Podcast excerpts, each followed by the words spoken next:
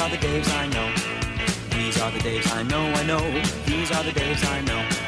David Hoffner, he works in my dad's store. He's worked here for 12 years, he'll probably work here for more. These are the days I know, I know. These are the Daves I know. These are the Daves I know, I know. These are the Daves I know. Okay, guys, welcome back to the Grimerica show. Um, coming to you, we're re-releasing our episode with Dave McGowan. Um, kind of in his memory as he's passed away recently. Uh, but first, as always, Graham. I'll leave it at that. Dunlop. Hey, buddy. How's it going? Thanks for the calm intro. I'm say I've got a good one, but I'm saving it for Saturday. Right on. Well, this was a good idea. You wanted to sort of re-release this episode as a tribute to Dave, and uh, he's one of these. Yeah, I feel bad actually because I just found out the other day, and he's and it, and it happened uh, November twenty second, I Yeah. think. But um, you know, and I kind of knew I had heard about in the fall that he was sick, and I I I had uh, I had kind of lost track of it, and then I seen someone actually messaged us on Facebook and said that uh, he enjoyed our interview with the late Dave McGowan.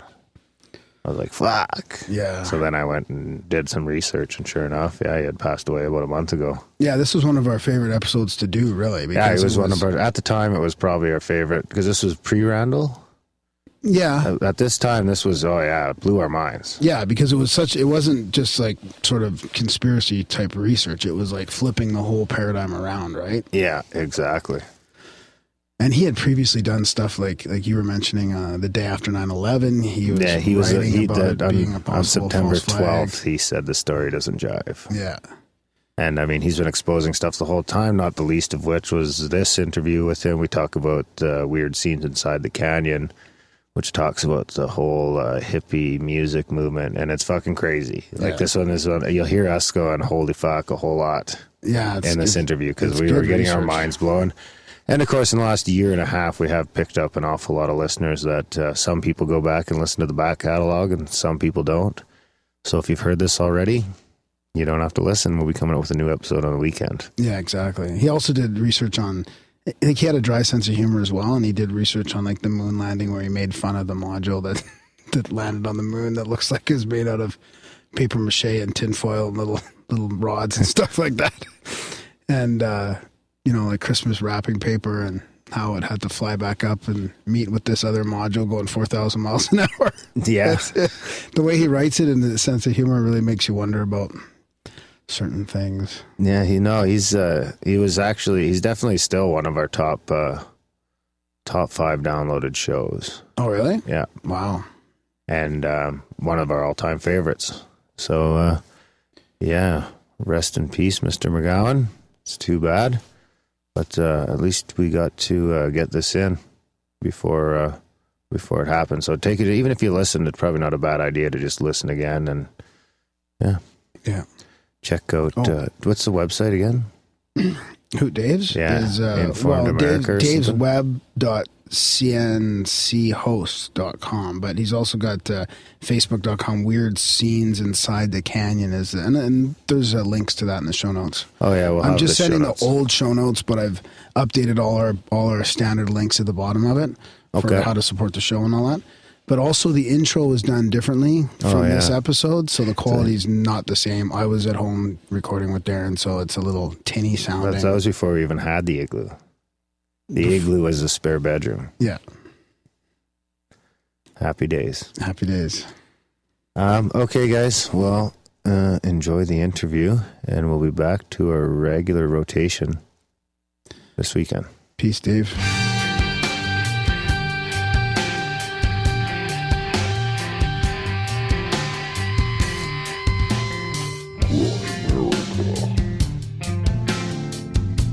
And even Jane and Peter Fonda's uh, dad, Henry Fonda, did uh, naval intelligence work during World War II and was related through marriage to both the Rothschild family and uh, a top official in the Mussolini regime.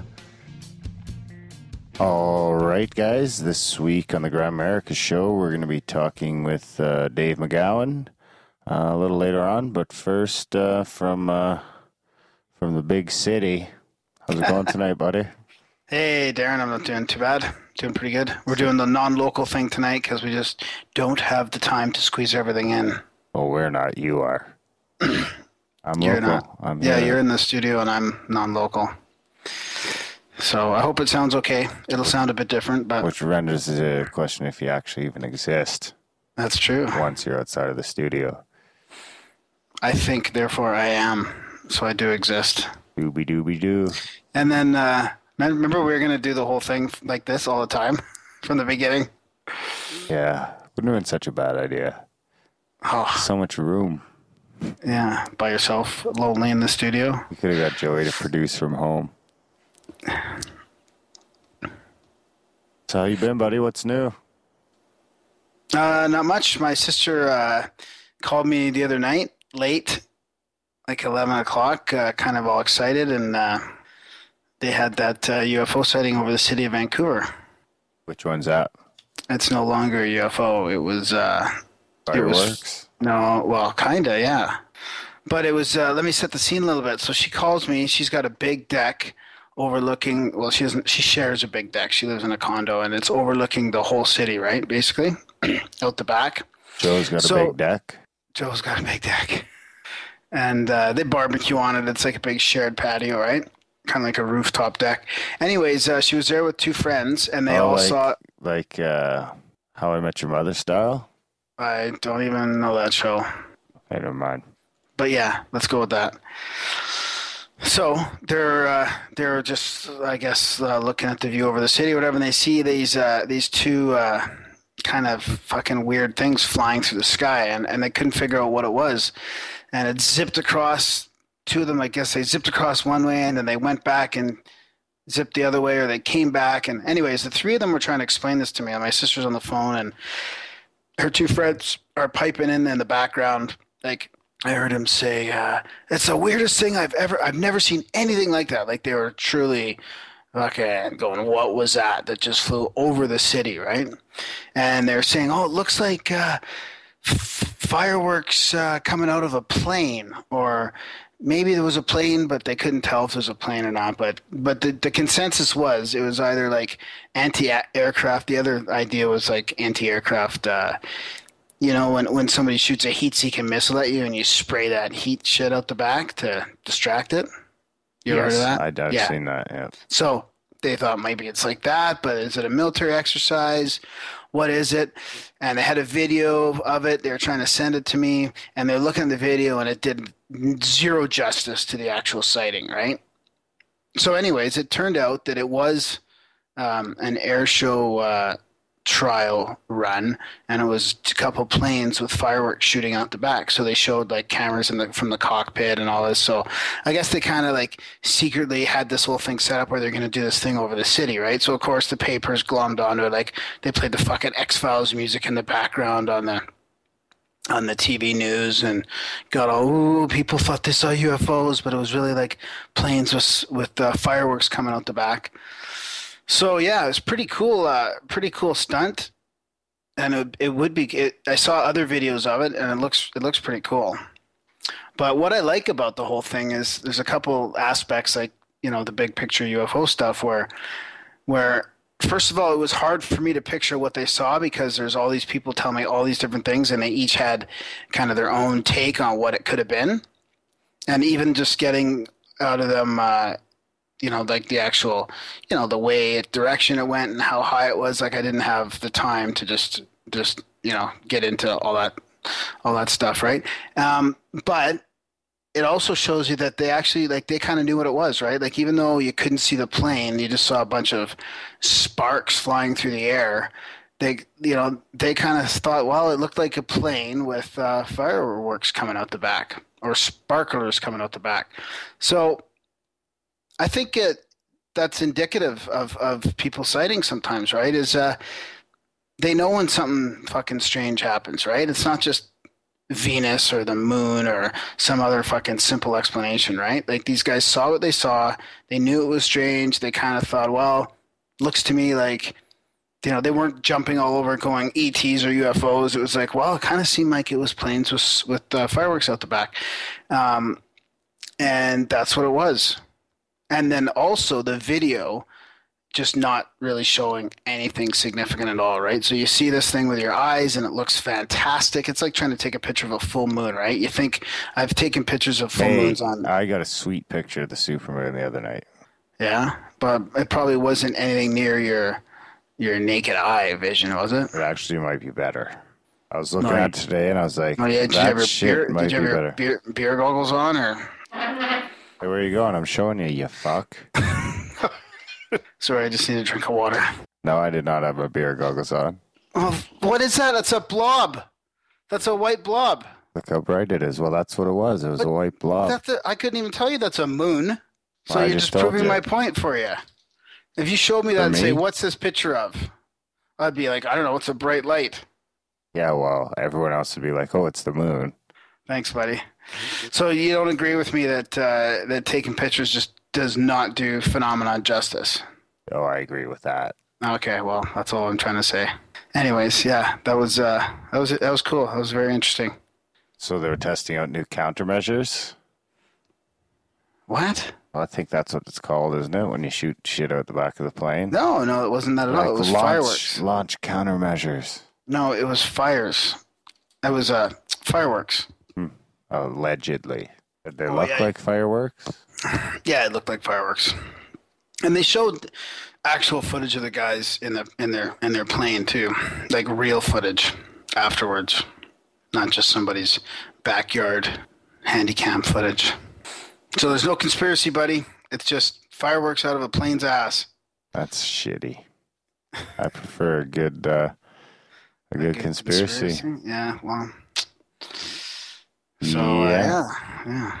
Hey, did you hear about that big hole they found in Russia? Or Serbia, maybe?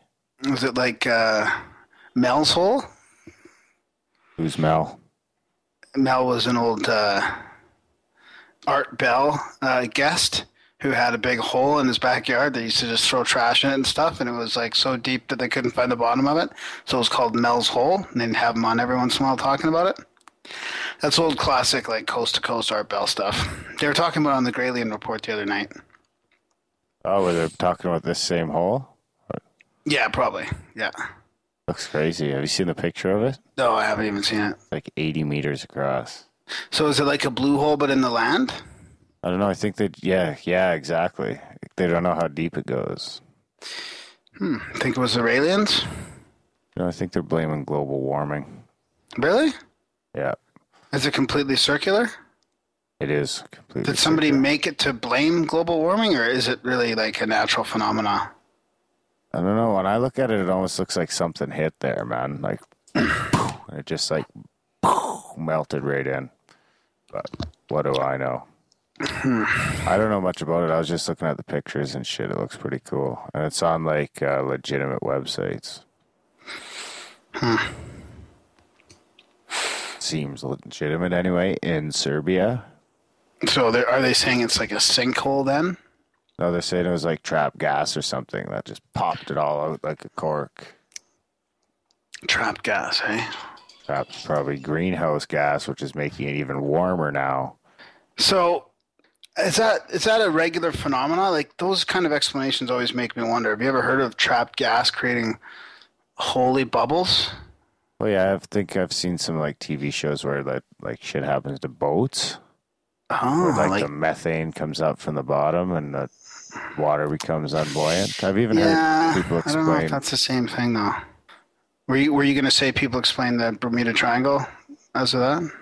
Maybe you'll never know. You cut me off, stepped all over me. Please continue, sir. I forget now. I forget once I go off. Once That's I a lose it, it's short-term fucking memory. That's gone. gone, eh? I'll come back in like maybe twenty minutes, half an hour. Do you write notes then? Ah, You no, make- no, you don't make a I, note? I No, scribble. you just let it go. You just let it go. Usually when I'm podcasting, I scribble on paper, Yeah, I but noticed. it's I noticed. completely ineligible, ineligible, and doesn't really fucking say anything. It's not even really doodling. No, it's just a distraction, but you think it helps you pay attention or something like that. It does help me pay attention. I don't buy it. You're a distraction. Me from looking at you. Distracted me. So do you get any spam? Uh, yeah, I just got one. Uh, synchronicity from our buddy, Gitmo Yoho. Mr. Yoho. I think he's partially responsible for the money bomb being launched in June. Yeah, he was. He was a bell saver, the bell toller.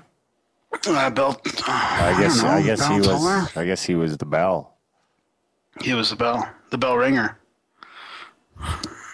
Okay, so it was. His, he was the bell. so he sent he sent a, a good one in here. So he's got synchronicity of the highest order, and of course uh, we love Gitmo. He's a he's one of our favorite listeners, huge fan. He's helped us out lots, and so this is this is a good Made one the here. So- UFO jingle. This is true. The UFO quote jingle. So I uh, he I says, think they picked up what I was putting down. "Hey, there's new listeners, buddy." Isn't there? Probably, but they'll figure it out when we get to the segment. Alrighty. Okay, so he says, I visited my brother in Boulder, Colorado last week with my son, who had never been there. So we're going to do all the obligatory sightseeing things, which included a trip up to Rocky Mountain National Park. And of course, the best, or at least the easiest access to an exquisite view is Rainbow Curve. And he attached a picture of the view from Rainbow Curve. We were getting ready to leave. It was about 11 a.m., and the trip takes about two hours. When I decided that although the trip was worth it, it might be too much of a drive for my five year old son. So we decided to leave a little later, stop and eat, then visit El Dorado Canyon, which is only about 30 minutes away. After grabbing some food, we set out to our destination when we noticed a double lightning strike up in the mountains. So we all saw it as your eyes naturally gravitate towards a mountain view when you don't see them every day. I said, Wow, I wonder how close that was to where we were going to go today. Turns out that that lightning struck near Rainbow Curve Overlook at the exact time that we were supposed to have been there had we not changed plans. And then he sent a link to this news story, which is fucking crazy. This is the first time in 14 years that anybody has ever been killed by lightning in the park. And like I said, it is our obligatory destination for scenic views. When I read the news story and where the lightning struck, it really kind of freaked me out. It freaked us all out. These were, in my opinion, synchronicious events of the highest order. I gotta- Synchronicious. I like that. Yeah, that's a good one. so the other thing is, uh, it it injured seven and killed one person. This double lightning strike. Did he write synchronicious or did you Yeah. misspeak? No, he wrote it. Well done. Would I mispronounce one of our listeners' emails, buddy? No, you actually do uh, read the UFO quotes verbatim, even even the typos. That's So, a yeah. crazy one, eh? It's kind of we, we should have a name for the avoidance of death synchronicity, like certain certain death avoidance synchronicity. We could call it like the the CD CDA CDAS. You know, who were we talking to not too long ago about um, about uh, fuck was it Sarah Chetkin or uh, Patty Conklin? I can't remember one. We talked to someone about uh, multiple lives or, or having so much to accomplish in your life, and if uh, you've got, I, I remember they specifically mentioned exit points. You've got so many exit points, and um, when you get to said exit point, if you're if you haven't achieved everything you're supposed to achieve, then you just keep right on going. some reason that makes me think of that. Like it was just meant to be that he didn't make it up there because he has to live on, kind of thing. Exactly. He has more work to be done in this realm. Yeah. Actually, But I, I say it's probably since he found Grimerica More synchronicities are happening. and Hmm. he's got f- higher purpose. Yes, I was going to say that your higher power is looking out for you, buddy. But I would like to know more about his thought process on not going because it's the trippy thing when something changes your mind, right? And it's like, well, our plan was to go here, but we somehow decided not to.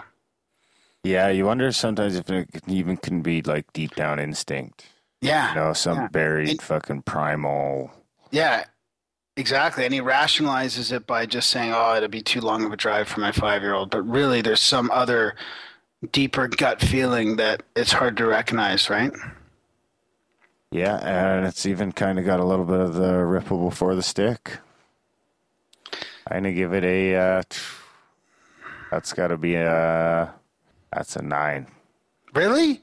Yeah, Wow, generous today. he avoided death. Certainly avoided death. The CDO synchronicity. CDO. Yeah, the certain death avoidance. Oh, CDA. Wow. Yeah. Do we have a jingle for that? So uh, yeah, other than that, just got some cool feedback from from listeners. Um, you know, I I feel like we shouldn't even say that every episode, but What was CDO? CDA, certain death avoidance. Uh, I like classic death avoidance. Oh my god. Classic death avoidance. No, certain death avoidance has a Monty Pythonish ring No, to it's it. not certain death though. But that's the point of it. Could just be a maiming. That's the point of it. Uh, supposed how to is that call the it certain death because it's like a there's a Monty Python skit about certain death. Fuck, you live in a Monty Python movie, don't you?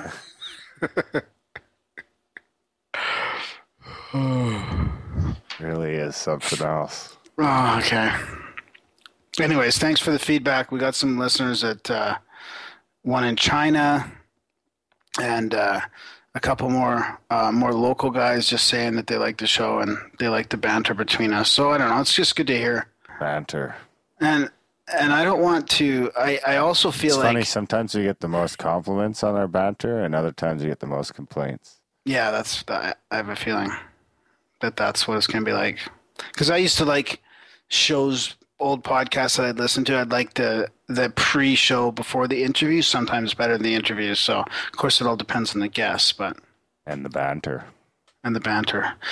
And I also want to say that uh, people must be listening when they listen to all these podcasts. They must hear like over and over people asking for donations and asking for money. Like I only know of you know one podcast I think that doesn't ask for money. And now we're doing it too, but we're really doing it in a different way. We we don't want to ever charge. Should I say ever? We don't want to charge money for extended versions or anything like that. We have no ads. We don't want to do anything like that. We just want to basically cover our costs here and then see how it goes from there. And so we're doing this 50 50 money bomb draw where we get uh, donations from listeners and we'll give, uh, we'll put the money in a hat and pull one out and give uh, half that back. Yeah, exactly. Yeah, that's like uh, when we uh, if we get busy like we have the last little while and we get extra episodes. I think you know we decided a long time ago we'll just um, you know instead of charging people, we'd like to just throw everything out there, and it's more about uh, uh, you know stretching the reach than uh, charging charging a select few to hear the content. We'd rather it got as far as it could and Yeah. you know that's that and if uh if our donation only model doesn't make us then it doesn't really matter. No. so yeah speaking of which check out the money bomb. We've been uh we got another new new subscriber yesterday so we always like to see subscribers. Head over to grimerica.ca slash moneybomb uh let me know if you want an email address if you if you subscribe.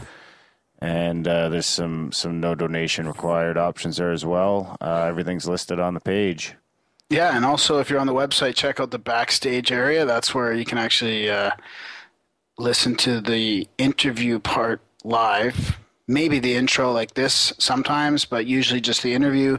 And uh, join up in the chat room if you want.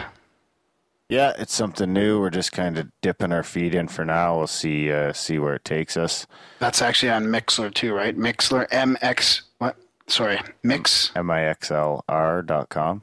Yeah, slash Grimerica, right? Yeah, or grimerica.ca slash. Backstage. Profound UFO quote of the week. All right, time for the profound UFO quote of the week. This, okay. Hmm. Hmm. Okay. We had objects with four way confirmation, ground visual, ground radar, airborne visual, airborne radar. It doesn't get any better than that. In my following of unusual aerial phenomena for the past 50 years, there seems to be some reason to discredit very viable and very reputable witnesses when they say something is unidentified. That's the U.S. Air Force Office of Special Investigations, Lieutenant Colonel Charles Brown, DP, page 247. DP. Yeah, H So- two forty seven. yeah. Wonder what that means. Page 247 of the DP. Of the D DB or DP? DP. Like penetration? Yes, as in that. I thought DB like debriefed. Oh, yeah. No. Could be a typo. Could be. I thought that was an appropriate one for Dave McGowan since uh, all the people he's talking about have, you know, those types of connections, high level intelligence connections. But we don't have any high level intelligence connections or even any high level intelligence. One day. One day, Get I got one lined up. up. I got one lined up. One what? Intelligence connection. Do you? Kinda. CIA? Is it the CIA Twitter feed? No. Only when I want to know what's going on with the overall UFO mystery do I follow the CIA Twitter feed. Thanks, guys. You heard it here first. So uh, yeah, Dave McGowan, this is a good interview. Um, that's- yeah, this one's gonna fucking melt some ears. I think we had a few people in the chat room and uh, and tweeting that we're listening live, saying that uh, this is one of the crazier ones they've heard, and it, it really is a jaw on the floor sort of. You kind Blow of your fucking mind, isn't that what they said? yeah, we knew what we were getting into, but uh, we didn't know how deep we were getting into it. Yeah. Yeah, that was good.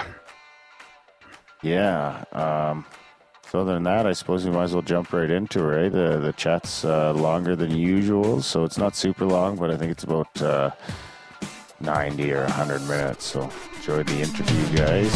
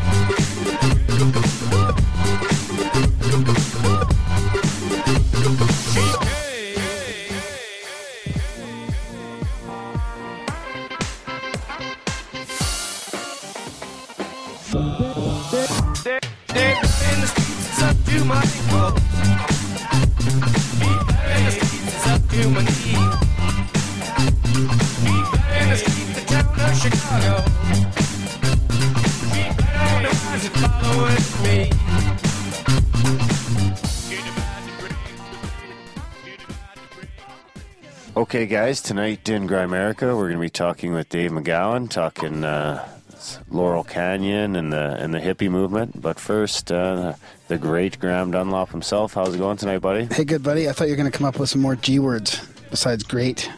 Yeah, I lost my That's thesaurus. your shtick. so we, we've got, uh, like Darren said, we've got David McGowan here. He was, he was born and raised in California. I think he still lives in California. He's the author of a few few uh, pretty cool books here Programmed to Kill, The Politics of Serial Murder, and Understanding the F Word, American Fascism and the Politics of Illusion. And he's just released this, uh, this great book here called we- Weird Scenes Inside the Canyon, Laurel Canyon, Covert Ops, and the Dark Heart of the Hippie Dream. So this is uh, this is some really crazy stuff. He's hitting a nerve with a lot of people. He's going to tell us about how uh, how he's uh, he's turning into a very popular guy. So we want to we're glad we got you so soon before you totally explode. So welcome to uh, the Grimerica Show, David. Well, thank you for having me. Very happy to be here. Nobody leaves California, Graham. That's why Hotel California. Oh, that's, right. That's right. right. You check in and you never You can check out, but you can never leave, right? Or how does that go? Yeah, check in. Something like that.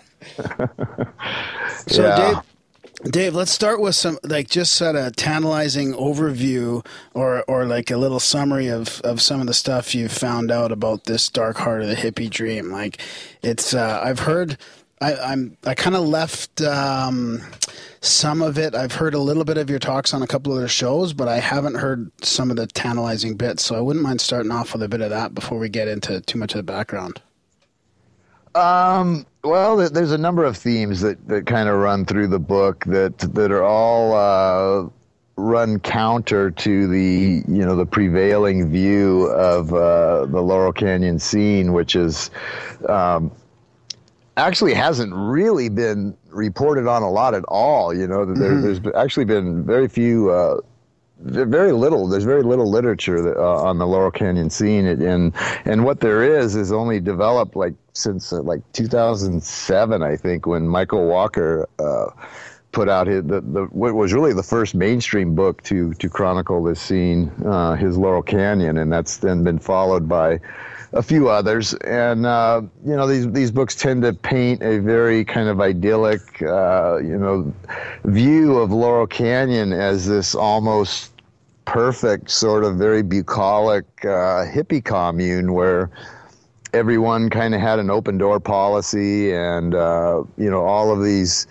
people who were destined to emerge as superstars you know all of these bands and artists you know everyone from the doors and love and buffalo springfield and the Byrds and the turtles and the beach boys and three dog night and and um, a whole bunch of other ones the turtles the Monkees um, you know, people like Jackson Browne, uh, Judy uh, Collins, Judee Sill, Joni Mitchell, Carole King, uh, uh, James Taylor. Just, I mean, just just an, an amazing array of both bands and uh, singer songwriters that uh, that came out of the scene in a very short period of time, and the uh, the, the the the picture that's been painted of it thus far is uh, is like I said is this very almost like ideal hippie commune where uh, you know it's it was kind of set off from the rest of the city up in the Hollywood Hills in this very kind of rustic, heavily wooded uh, section of the city that, that doesn't really feel like the rest of LA. Um, so it, it kind of lent itself to that sort of thing and um, you know like i say it was just just sort of a scene where it was a time and era where where you could uh, by legend anyway just kind of walk down the boulevard and and you might hear like you know Eric Clapton and and David Crosby and Graham Nash or something jamming in Mama Cass's front yard you know and then a few blocks later you go by you know Frank Zappa's log cabin and there's you know you know whoever all these other you know and and literally just kind of just kind of hear all of these amazing songs that are now you know uh, to this day are, are these huge iconic rock songs actually being written and developed in this very you know it's just sort of like a giant hippie commune you know?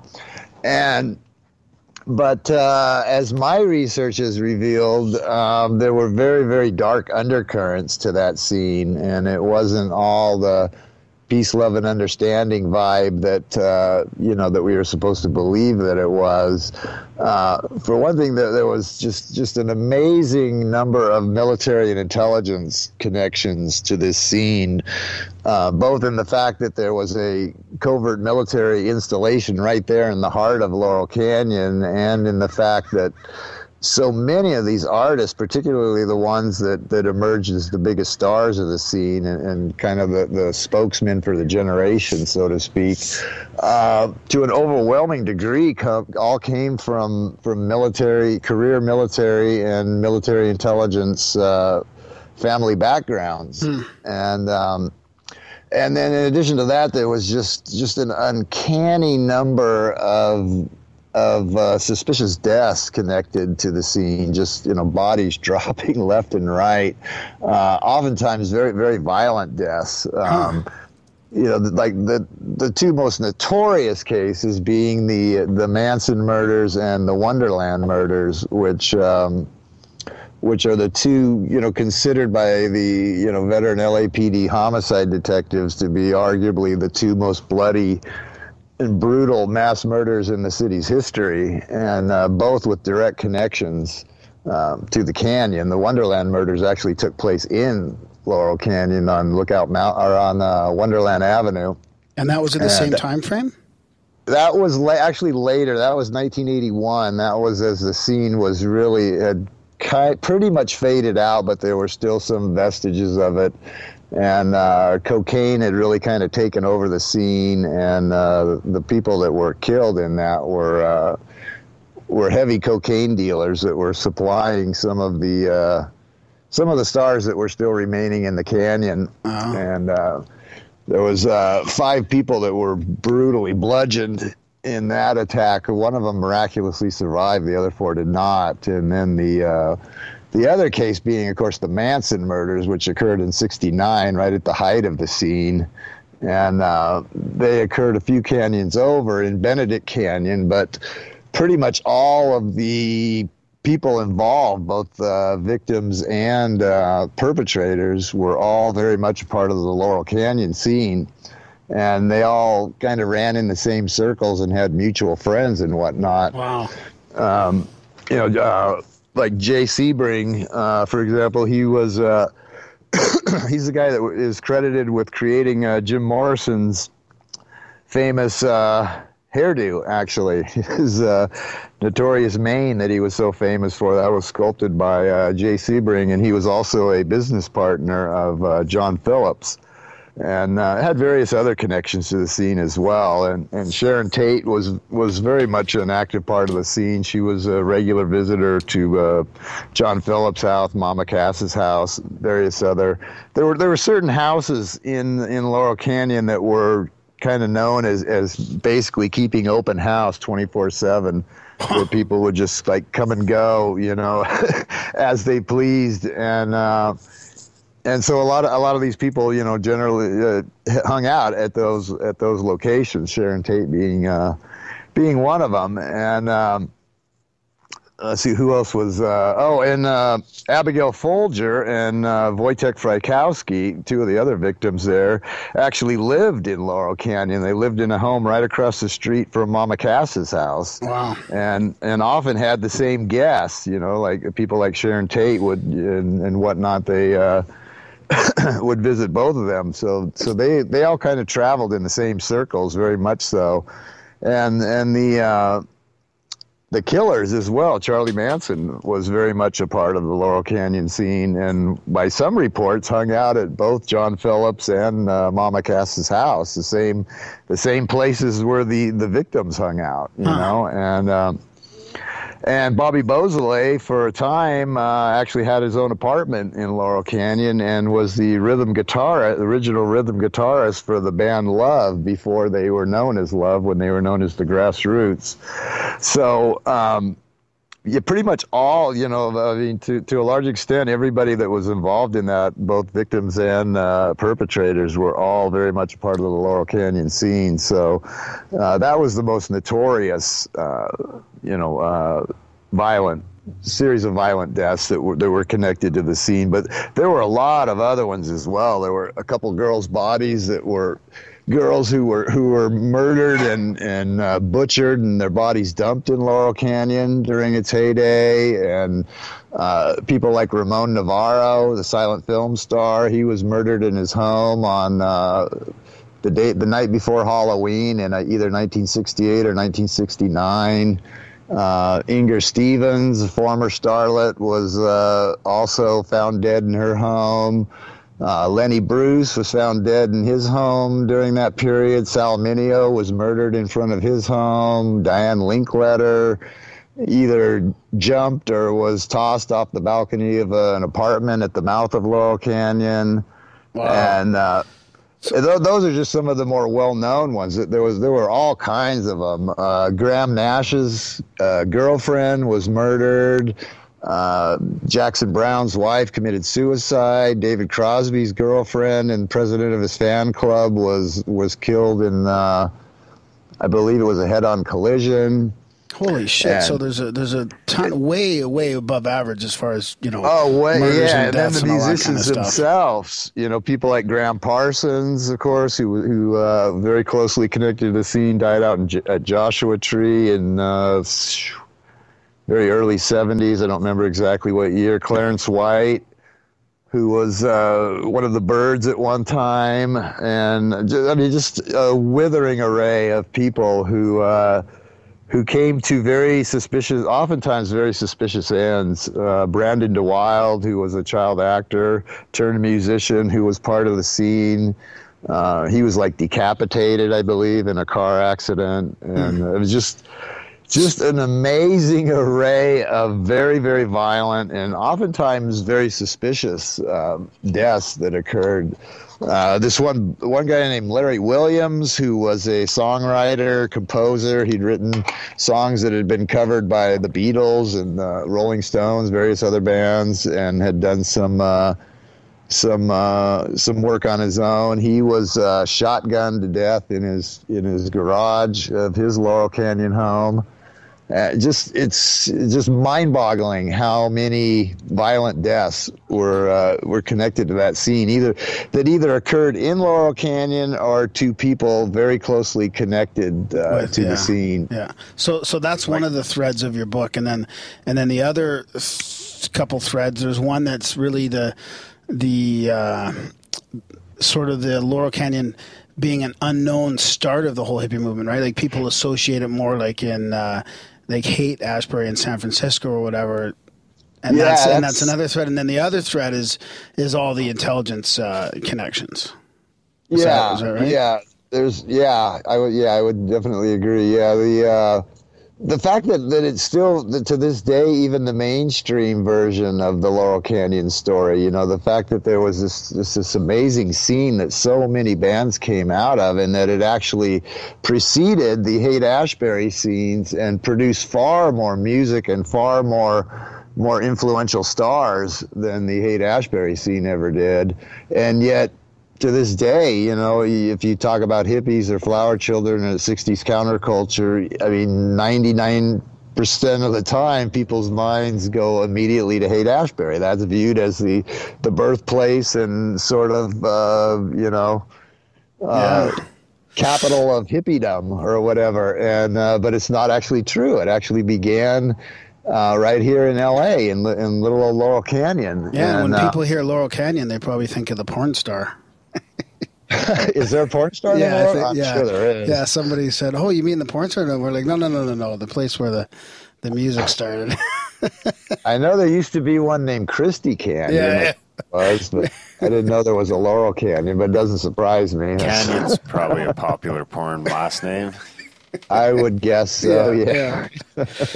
so, so what? Okay, let's get into the intelligence background. That's the part I'm I'm kind of itching to hear about. You know, I, it almost sounds like a string of messy CIA, you know, people who aren't going along with the shtick just get Yeah. decapitated in car crashes. yeah, I don't know, but I mean, but I think it goes deeper than that, right? It's it's uh, if there was an intelligence background, like I don't want to start getting into the hypothesis now because I, I don't know what, what you think about it, David, but it, it seems deeper than that. Like if there was intelligence connections with almost all these people that were there at the time.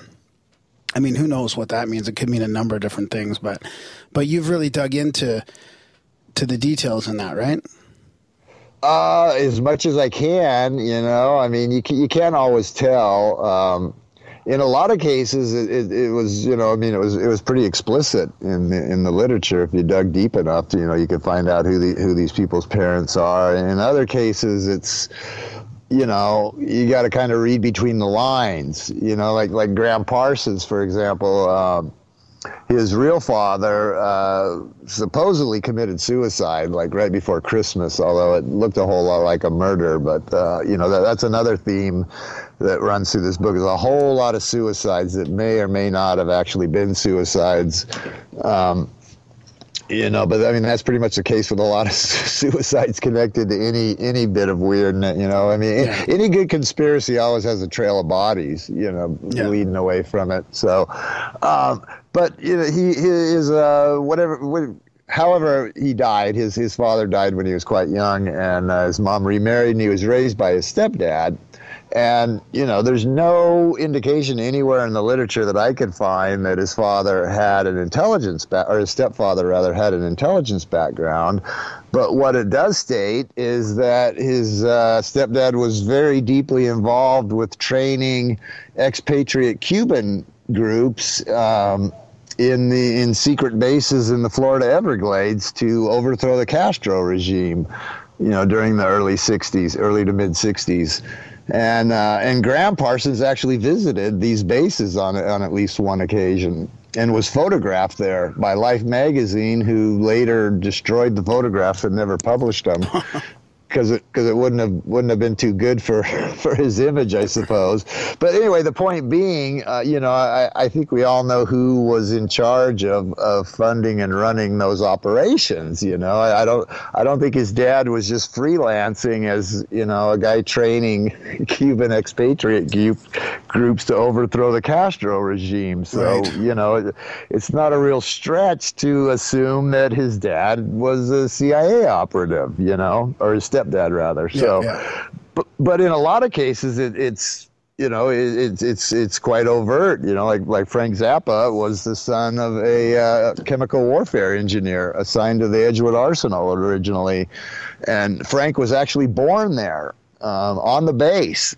Uh, his father was living in uh, housing on the base at the time, and he attended school. He attended uh, kindergarten and elementary school. He spent the first seven years of his life literally living on and being educated at the Edgewood Arsenal, the, which is not only the home of, longtime home of U.S. chemical warfare research, but also has been implicated repeatedly in, in uh, unclassified documents as being deeply involved in the MK oh, various MK Ultra projects, sub projects, and that's where he spent the first seven years of his life. You know, so that's you know a little odd, yeah. to yeah, say the least. Yeah.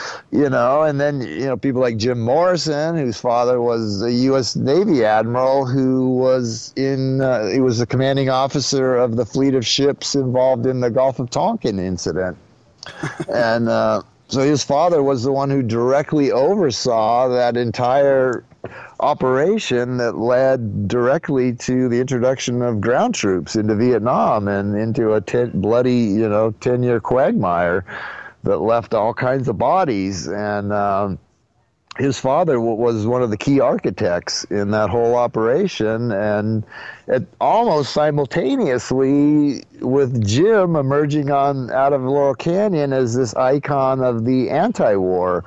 Uh, you know, generation. So uh, that that's a recurring theme throughout the throughout the book is how many of these people's fathers were sort of directly involved in in uh, you know various military and uh, covert operations at the same time that the the kids were uh, be, you know being elevated to the spokesmen for the the anti-war youth generation.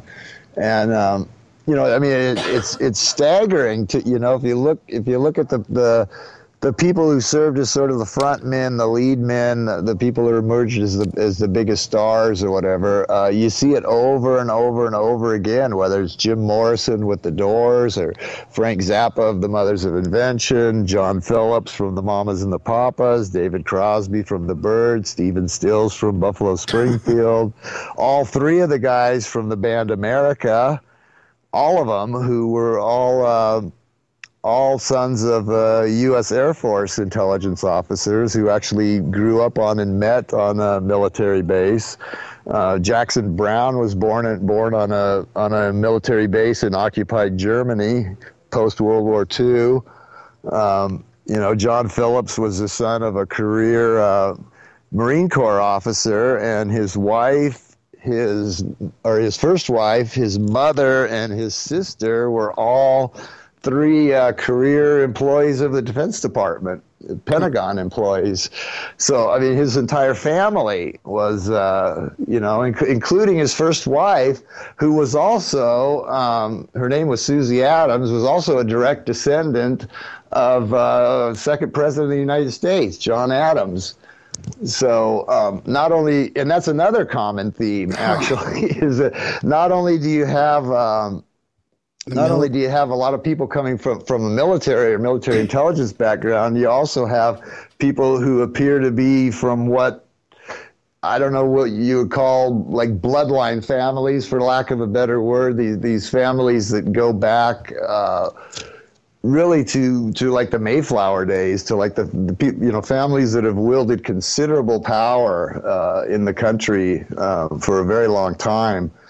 Uh, David Crosby being a prime example, whose full name is David uh, Van Cortlandt Crosby, and um, he comes from a a trio of intermarried families, the Van Cortlandts, the Van Rensselaers, and the Van Schuyler families that uh, have wielded power in this country since since the very beginning. I mean, you can find them as members of the Continental Congress, signers of the Declaration of Independence, Revolutionary War generals, Civil War generals, senators, congressmen, judges.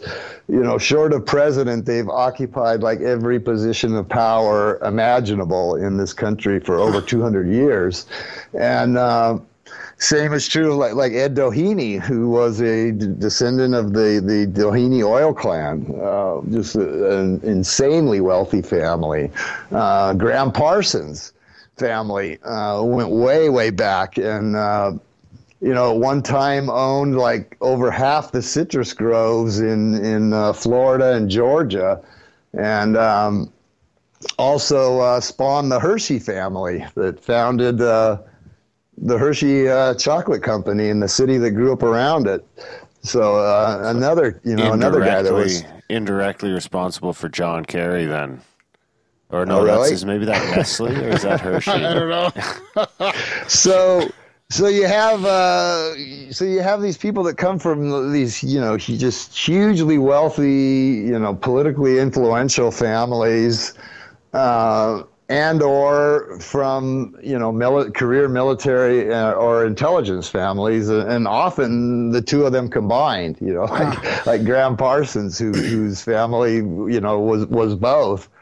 Um, so those those you know yeah they, they uh, they don't really, you know, I mean, when you look at when you look at these people, they don't really seem to fit the mold of just sort of these struggling grassroots uh, musicians, you know, who kind of came together to form this this organic movement, you know, because. Uh, their family backgrounds just don't tend to indicate that that, that that's the case, you know. And, and that's actually another theme of the book is just how strange it was that this scene formed where it did, and how quickly it did, and and uh, just how quickly these these bands were. Uh, were put together and put out there and promoted and, and became these just just uh, you know hugely successful bands seemingly out of nowhere Yeah, yeah. and um, So that so those. Oh, go ahead. No, well, that's that's a huge list of of connections. I mean, it, it's it's kind of overwhelming. And and when you, I mean, obviously, if you looked at one or two of them on their own, it would really not mean anything. But when you put it all together like that, that's pretty crazy. The strange thing It I find is that it's from such a variety too. Like it's almost like a a piece from every uh, you know um, compartmentalized uh, military background. Like there's the the U.S. Air Force and the you know the the co- You got- covert the M- the Ultra stuff, the chemical warfare stuff, the Depart Department of Defense. Like it's crazy. So so um, what would people say? Like would the skeptical people say? Like the people who go, oh, this is just a you know conspiracy theory, blah blah blah. They obviously got famous because they had these connections, or it was easier for them to kind of climb up the ladder because they had you know wealthy backgrounds. I mean it seems like that really wouldn't fly, but I can see a lot of people trying to say that. Uh, well, the the thing that I get a lot is is people saying, well, you know, it makes perfect sense that that that, that these. Uh, that these people would choose the path that they took because they Right. were rebelling against Yeah. their parents. They were Yeah. rebelling against the values of their parents and going in exactly the opposite way. Yeah. And and I could see that if it wasn't to such an overwhelming degree. And my argument is that in the 1960s, pretty much every kid in the country wanted to pick up a guitar, grow his hair out, and front a rock band, you know. And, you know, so a lot of them didn't have talent, but quite a few of them did. And, you know, was it really only the sons and daughters of the, the military establishment that had what it took to rise to the top, or were they just the ones who were promoted and, and sort of maneuvered into that position? And, you know, I would tend to, I would tend to go with the latter, you know, and um, another thing that kind of you know another another another key to, another another piece of the puzzle is that some of these people actually had prior connections. Um, Frank Zappa's wife, for instance, Gail Sloatman, it was her maiden name. She was also a uh, a Navy brat. Her her father and several generations of her family were uh, career career naval officers and naval intelligence officers. So she came from that very same background, and she actually knew uh, Jim Morrison when they were like five years old. They knew each other through nav- naval officer circles and actually attended the same kindergarten together when they were five years old. Yeah, that seems. And uh, according to industry legend, she actually supposedly hit Jim over the head with a hammer in their kindergarten class when they were just, you know, little toddlers. But anyway, so, you know, it's a little odd that 20 years later, just out of nowhere, uh, both of them sim- just almost simultaneously show up in Laurel Canyon. He as this larger than life iconic rock star, and she as the wife of another iconic larger than life rock star. And then on top of that, Frank Zappa's manager was this shadowy guy by the name of Herb Cohen, who happened to have a cousin by the name of Howard Kaylan, who fronted another Laurel Canyon band known as the Turtles. so all all three of these frontmen for these bands, who all landed in, in Laurel Canyon like pretty much simultaneously as the head, you know, the frontmen for these bands, all had this curious web of former connections before they all just happened to arrive there. So, you know, I mean, at some point you got to say just just how many coincidences can there be here, you know, before this has to be some kind of a a planned, you know, operation of some sort because it just doesn't seem very organic that these people that you know all come from and Herb Cohen was a very shadowy figure as well before he arrived on the scene as a as uh, Frank Zappa and other people's manager. Um, he had, you know, he had a pretty curious history. He just happened to have been in the Congo at the very time that the uh, the CIA was toppling um, Patrice uh, Lumumba, I think his name was. They, they staged a coup, and he just happened to be in the country at that very same time. and then after that, he showed up in like Northern Europe, operating as an international arms dealer. And then next thing you know, he's in Laurel Canyon as Frank Zappa's manager. you know, so so all of these people just have very very curious backstories for you know for people that that were kind of spearheaded this uh, this whole you know peace love and understanding and flower power scene. And um, so yeah and, you know and and and there's there's more you know i mean Emmylou harris she she was another one. She grew up on a series of uh, military bases in and around washington d.c and you know i mean just and just on and on and on. And then actually in addition to uh, in addition to, to all of them, there was also what were known as the Young Turks, who were the young, up and coming, uh, hot Hollywood stars of the era, who also moved into the canyon and lived and partied amongst the rock stars. Uh, people like Bruce Dern and Dennis Hopper and Peter and Jane Fonda and Sharon Tate and uh, all of those kind of people. Uh, they were all they were all intermingled in the scene and you know all of them all of them as well you know dennis hopper acknowledged uh, not long before his death that his dad had been a career intelligence operative um, you know his official bio says that he was a, like a farmer or, a rancher or something but according to dennis hopper himself his career sp- spanned all the way back to the oss pre-cia you know Oh, so yeah, yeah. uh, he'd been around. He'd been an intelligence oper- operative for a very long time. Uh, Bruce Dern's uncle was a skull and bonesman, and his godparents were um, Adlai Stevenson and uh, First Lady Eleanor Roosevelt were his godparents. So I mean, he was deeply politically connected. Um, you know, it just it, it's a uh, Sharon Tate was the daughter of Lieutenant Colonel Paul Tate, U.S. Air Force, I believe, intelligence.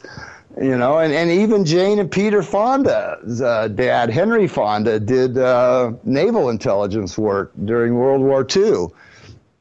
That's And, crazy. and was It's, it's fucking and crazy. was related and was related through marriage to both the Rothschild family and the and uh, a top official in the Mussolini regime.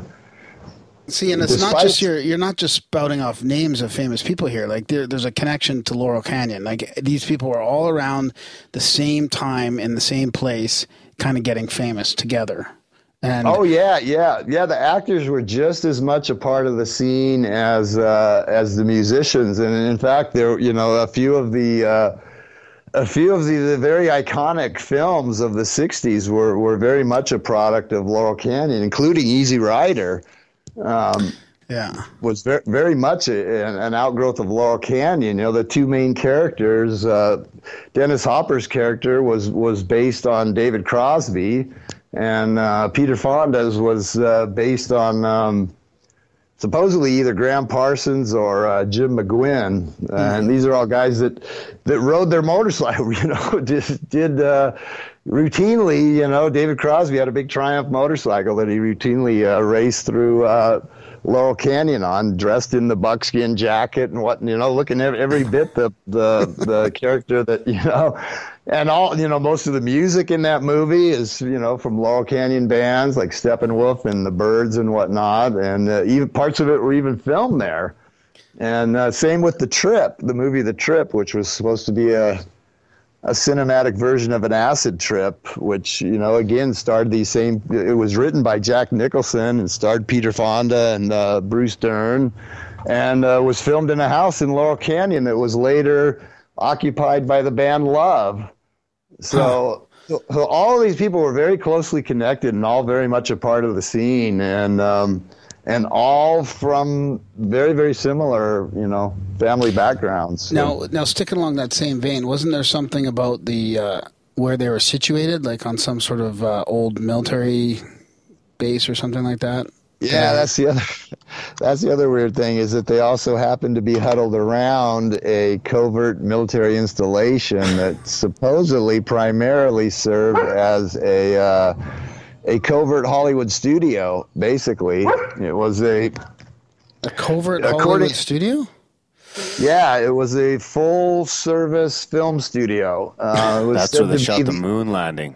Yeah, I believe. I, I think they did the post production work there. Actually, um, it was said to be the, the world's only full service film uh, film studio that they could do everything in house. You know, by necessity, obviously, because they couldn't really you know farm stuff out. So uh, they had everything: sound stages, you know, temperature controlled film vaults, an animation department, special effects department, a complete uh, app, complete, you know, soup to nuts film studio that was said to be the most advanced in the world. Just In fact, happened to it's- be on an old covert military base.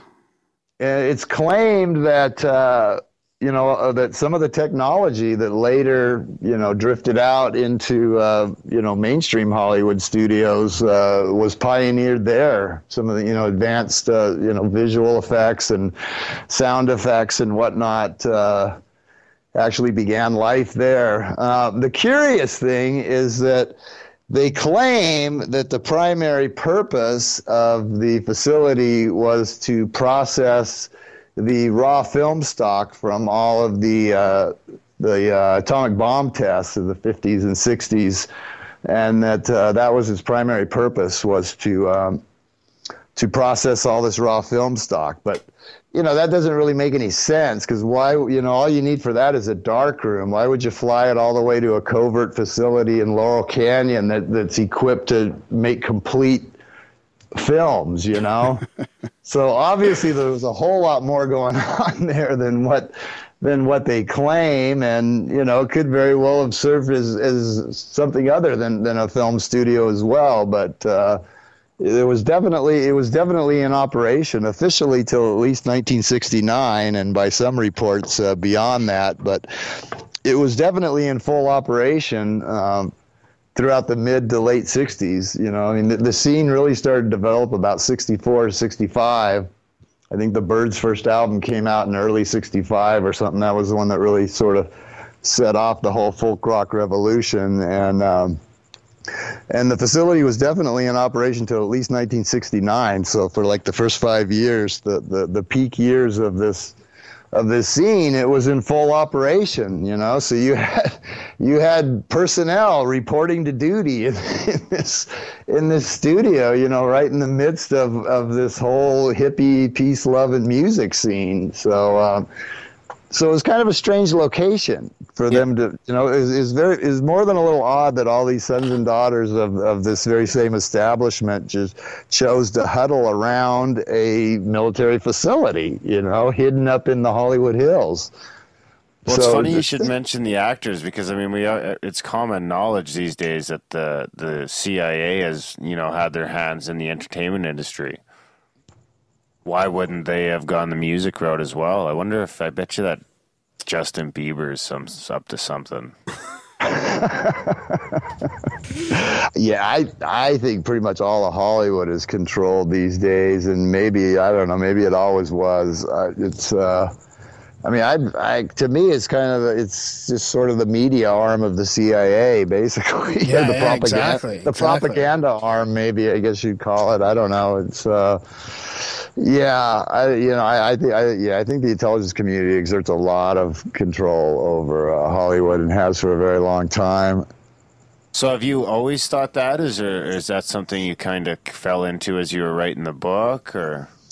No, before that, I've you know I've done other research on on Hollywood going all the way back to the earliest days, and you know there's just there's always been weird things that go on in Hollywood. There's always been unexplained suspicious deaths, you know, going all the way back to like Thelma Todd and. Uh, um, Thomas Ince and you know these people from from like the very earliest days of Hollywood. There's been uh, there's been deaths that have been swept under the rug and, and uh, very curious circumstances surrounding those deaths. And uh, it's just, it's just, there's just been a lot of weirdness in Hollywood for a very long time, you know, and, uh, and and and people in Hollywood tend to do very strange things at times, you know, that just sort of get people just kind of shrug it off and and you know accept it as business as usual, you know, when like uh, you know Margot Kidder is found like huddled under a bush in somebody's backyard in Glendale, you know,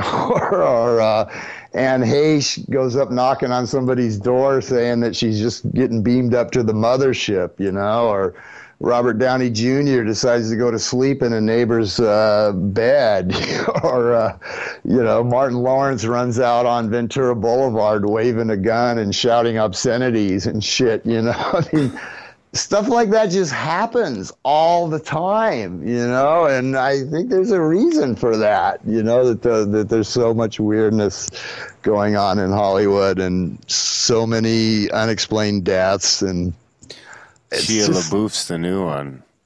What about him?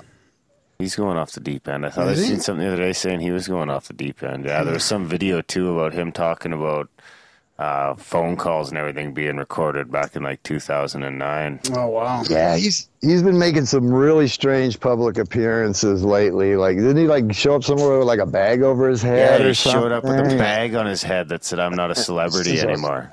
Weird. Yeah. Well, you know, I mean. Well, before that, it was Joaquin Phoenix, you know, just uh, just going off on a bender and then saying, "Ah, that was just all performance art," you know. so, yeah. Okay. Wasn't he saying he was going to be a rapper? I, I mean, it, that was whole thing was just weird. They did like the weird appearance on Letterman, and then they made like the sh- very strange movie, and and then he, you know, and then he's back to normal, and you know, I mean, it's it's just par for the course. You know, Britney Spears goes nuts and shaves her head and starts speaking with a British accent, and you know, doing all this, and then they ship them off to rehab and get them, you know, give them a quick tune up or whatever they do. I don't know, and it's like the know, MK Ultra breaking down. I I think it is. Yeah, I think I think it's, it's I think it's I I honestly believe that that celebrity rehab centers and, I'm not talking about just rank and file rehab centers where like the you know street corner junkie would go or whatever. I'm talking about like the the Betty Ford Center, the Wonderland Center, the place where you know the Lindsay Lohans and the Britney Spears and whatnot get shipped off. I, I think they, you know, uh, to to a large extent, they operate as sort of reprogramming, centers. Reprogramming. I was they- just gonna say that. Yeah. where they send these people to get to get them back on get them back online you know yeah i mean i yeah that's what it seems like to me you know i mean i don't know how else you explain it you know there's, these people just go you know they just really just go completely off the deep end and then they ship them off to rehab and a few months later they're back and resuming their careers and everything's fine and Yeah. It can't And they're all just be. Scientologists. It too. can't just be fame either. You know. Like, And the, yeah, they say, well, you know, that's just it's because they're in a fishbowl and they're no different from anybody else. They're just, you know, if if you shone that bright a spotlight on any subculture, you'd find all the same stuff. But I don't think so because my friends don't do that kind of stuff. You know, nobody nobody that I've ever personally known in my life has done anything nearly as weird as what people in Hollywood seem to do on a pretty regular basis. Actually, you know. so so getting back to the thread of of, uh, of Laurel Canyon and the connection, like if you were to put your crazy conspiracy hat on, and Darren, this is kind of like a question for you too, like what is going on with the with the intelligence? like if you were to just go completely out there, what would be the reason for gathering all this together and creating this? This hippie movement, I guess. I don't even know what to call it. There's so many things you could call it, but this whole subculture. That's where they I set be- in their roots, man.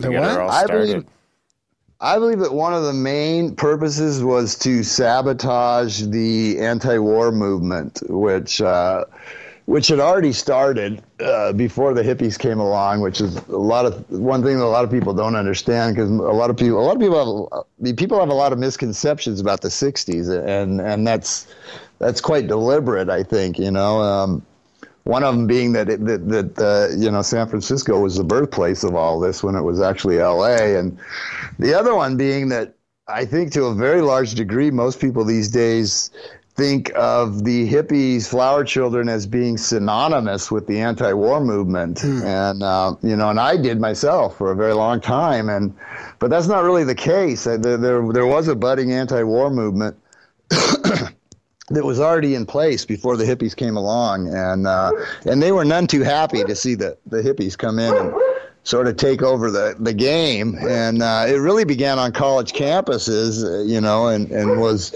was basically being led by these very you know clean cut. Intelligent, uh, you know, college professors, very, you know, respected, uh, respectable, and uh, you know very mainstream sort of college uh, professors and their students. And um, in no time at all they were kind of displaced by the hippies. And the, the new face of the anti-war movement became you know the, this long-haired you know bearded stoned you know these people that that to mainstream america you know to most of america were just just like from another world, you know. I mean, just you know, to go from from the very sort of conservative, uh, stoic '50s to these wild and woolly '60s, where all of a sudden you had people with these crazy hairstyles and clothing styles and this this all new music and this you know uh, open drug use and free love and you know a whole new lingo and I mean everything about it really seems like it was kind of designed to be offensive to mainstream America.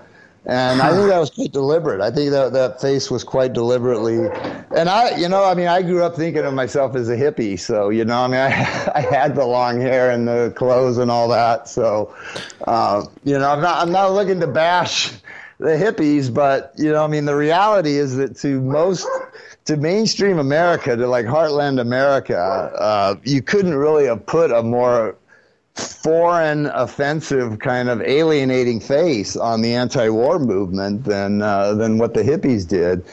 And you know, I th- I think that was that was quite deliberate. And like So I say, that was, they knew that the war they, they were already planning on heating up the war and they knew that you know the draft was coming and, and there was going to be there was going to be resistance And right, because it um, went on so to like mid '70s, right? I think didn't it?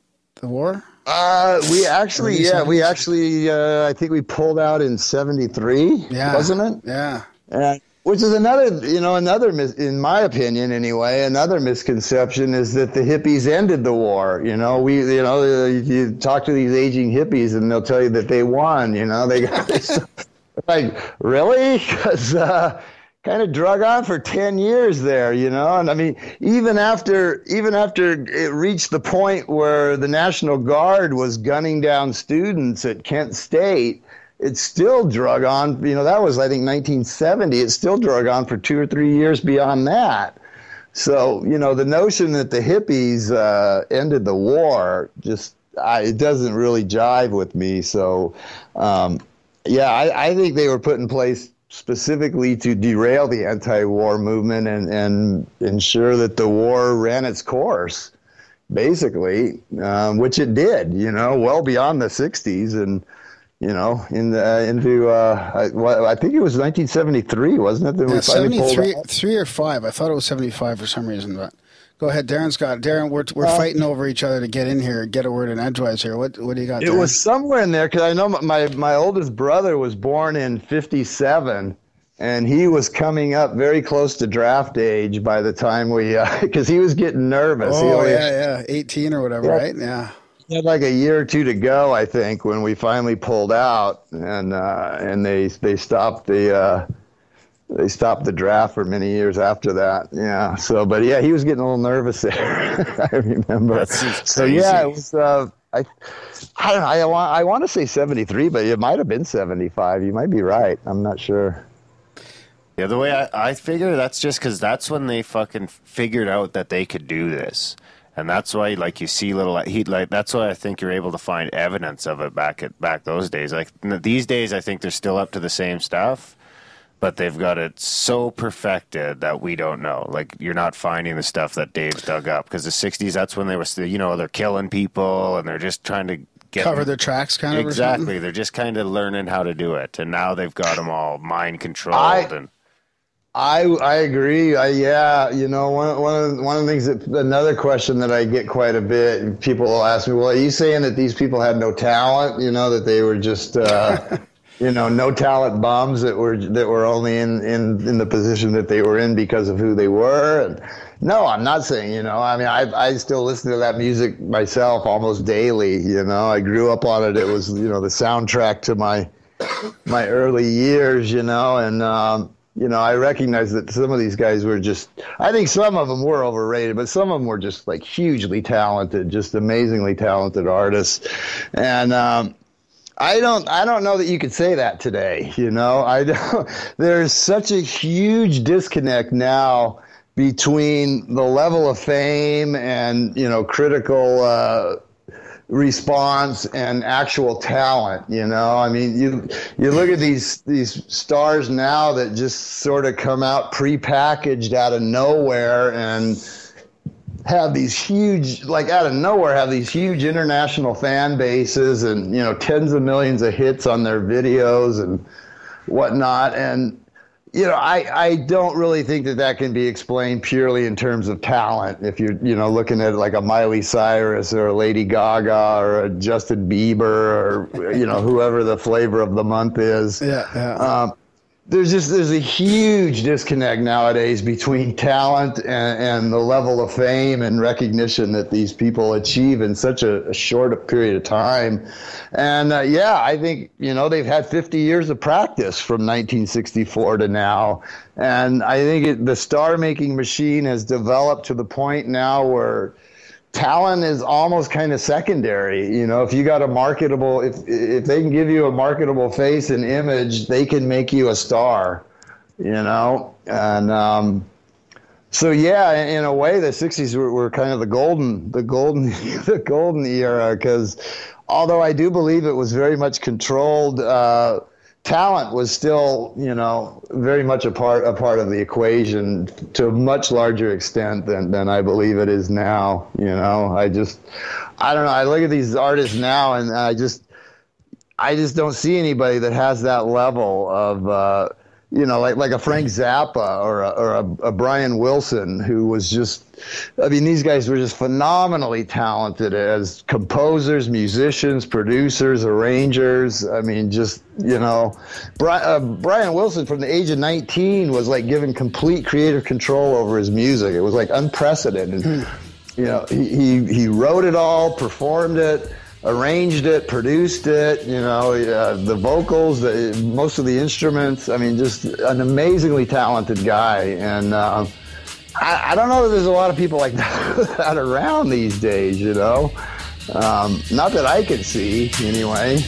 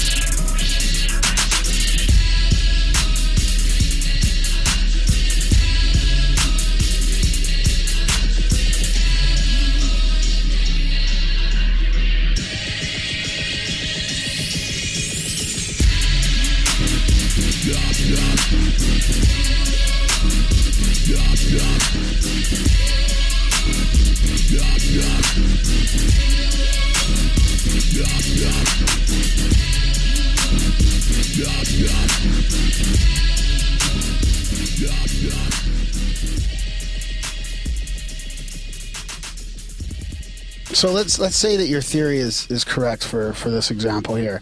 We we just talked to a guest uh, earlier, and we were talking about the uh, expansion of our consciousness, like sort of going along with the expansion of the internet, and how we're really challenging the scientific paradigm and this type of thing. And he he equated some of that expansion of consciousness to the hippie movement, actually, that just happened tonight. And do you think that it? So if you're right with your theory um, do you think that it, in some ways it backfired and that it did create um, a culture of love, let's say?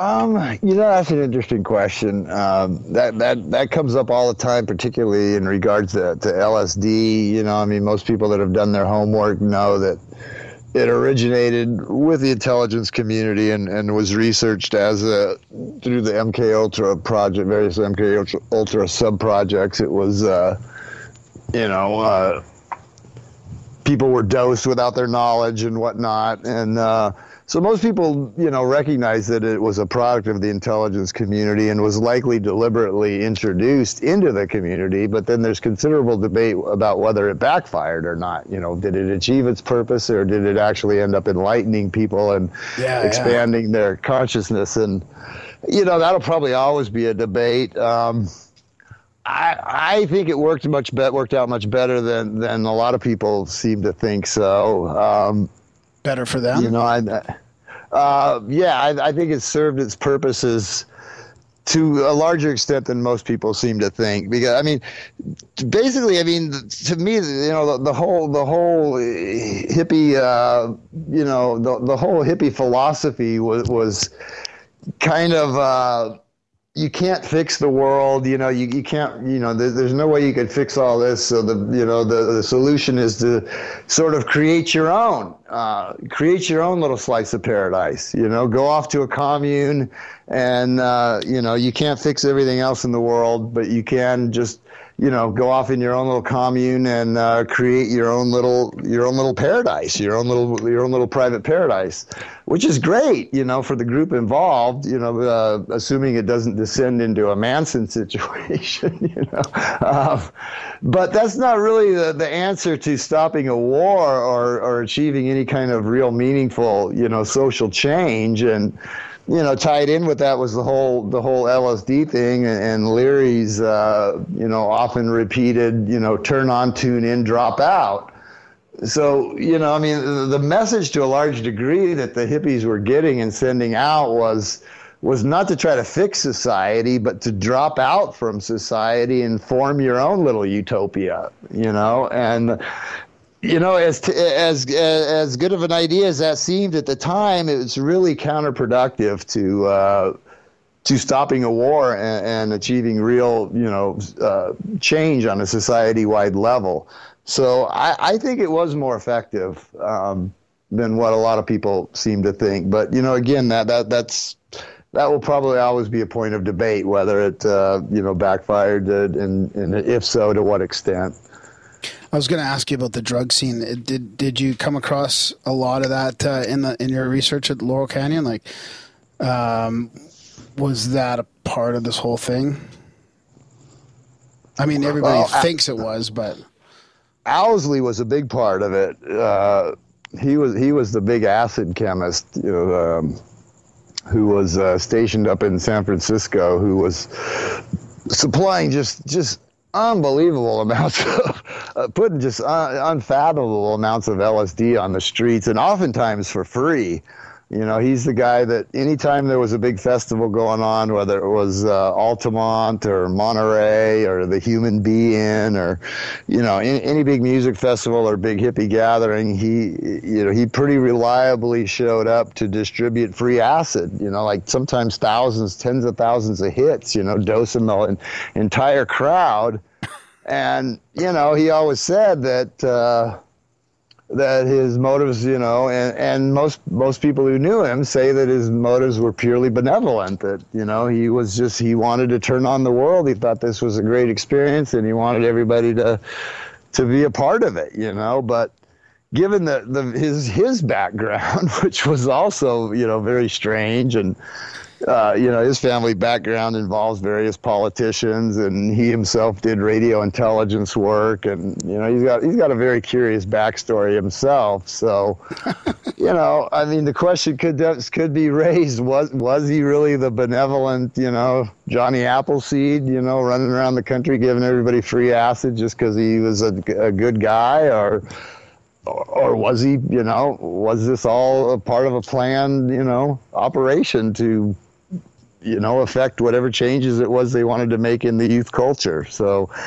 you know, there's, there's a lot of open questions, there, you know, and, and I, I think there's, in, in a lot of these cases, there is, there is room for, you know, reasonable people to disagree over the effectiveness of, you know, what, whether these things had effect or not. I tend to think that they, that they largely did succeed in their goals, but, uh, you know, other people disagree. So, wonder if he was just a, almost like some sort of weird social experiment where they want to see the effects of dosing, you know, mass amounts of people with LSD. Maybe they were planning on dropping acid on the Russians.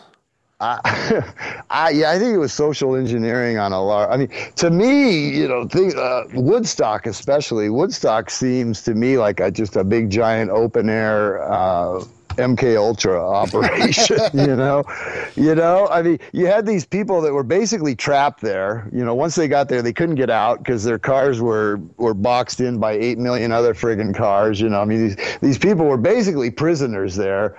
They had like almost no fucking sanitation to speak of. They were deprived of food. They were deprived of water. They were deprived of sleep for you know like days on end. They were fed acid. They had this rock music just constantly, you know, going like almost 24 7 for like three days. And I mean, to me, the whole thing just sounds like, uh, you know, it doesn't really sound like that pleasant of an experience, you know, for a lot of these people. It just, it seems like they were kind of human guinea pigs, you know? I'm trying to picture the the military industrial, like the higher ups in the military industrial complex with this whole Laurel, Laurel Canyon thing, right? Like okay, we've got like what is it? A bunch of them in the in a dark smoky room going, okay, we've got this old military base right near LA. Let's turn it into a studio. Send all these all these people we know there, like all these connections we have with people that are, have uh, you know kids that are aspiring musicians or maybe not even. Like I, I just can't uh, I can't grasp how that would all happen with such diverse backgrounds in the in the intelligence community. And then did these people did all the the musicians themselves like were they uh, musicians from kids or did they were a lot of them like turned on to this at the last minute? Did you know? Turned on? Yeah. Mk ultra um, style? Yeah. Uh, it, it varies. Um, some of you know some some of them were, were in the music from a very young age. Jim Morrison was probably the most unlikely rock star to ever walk on a stage.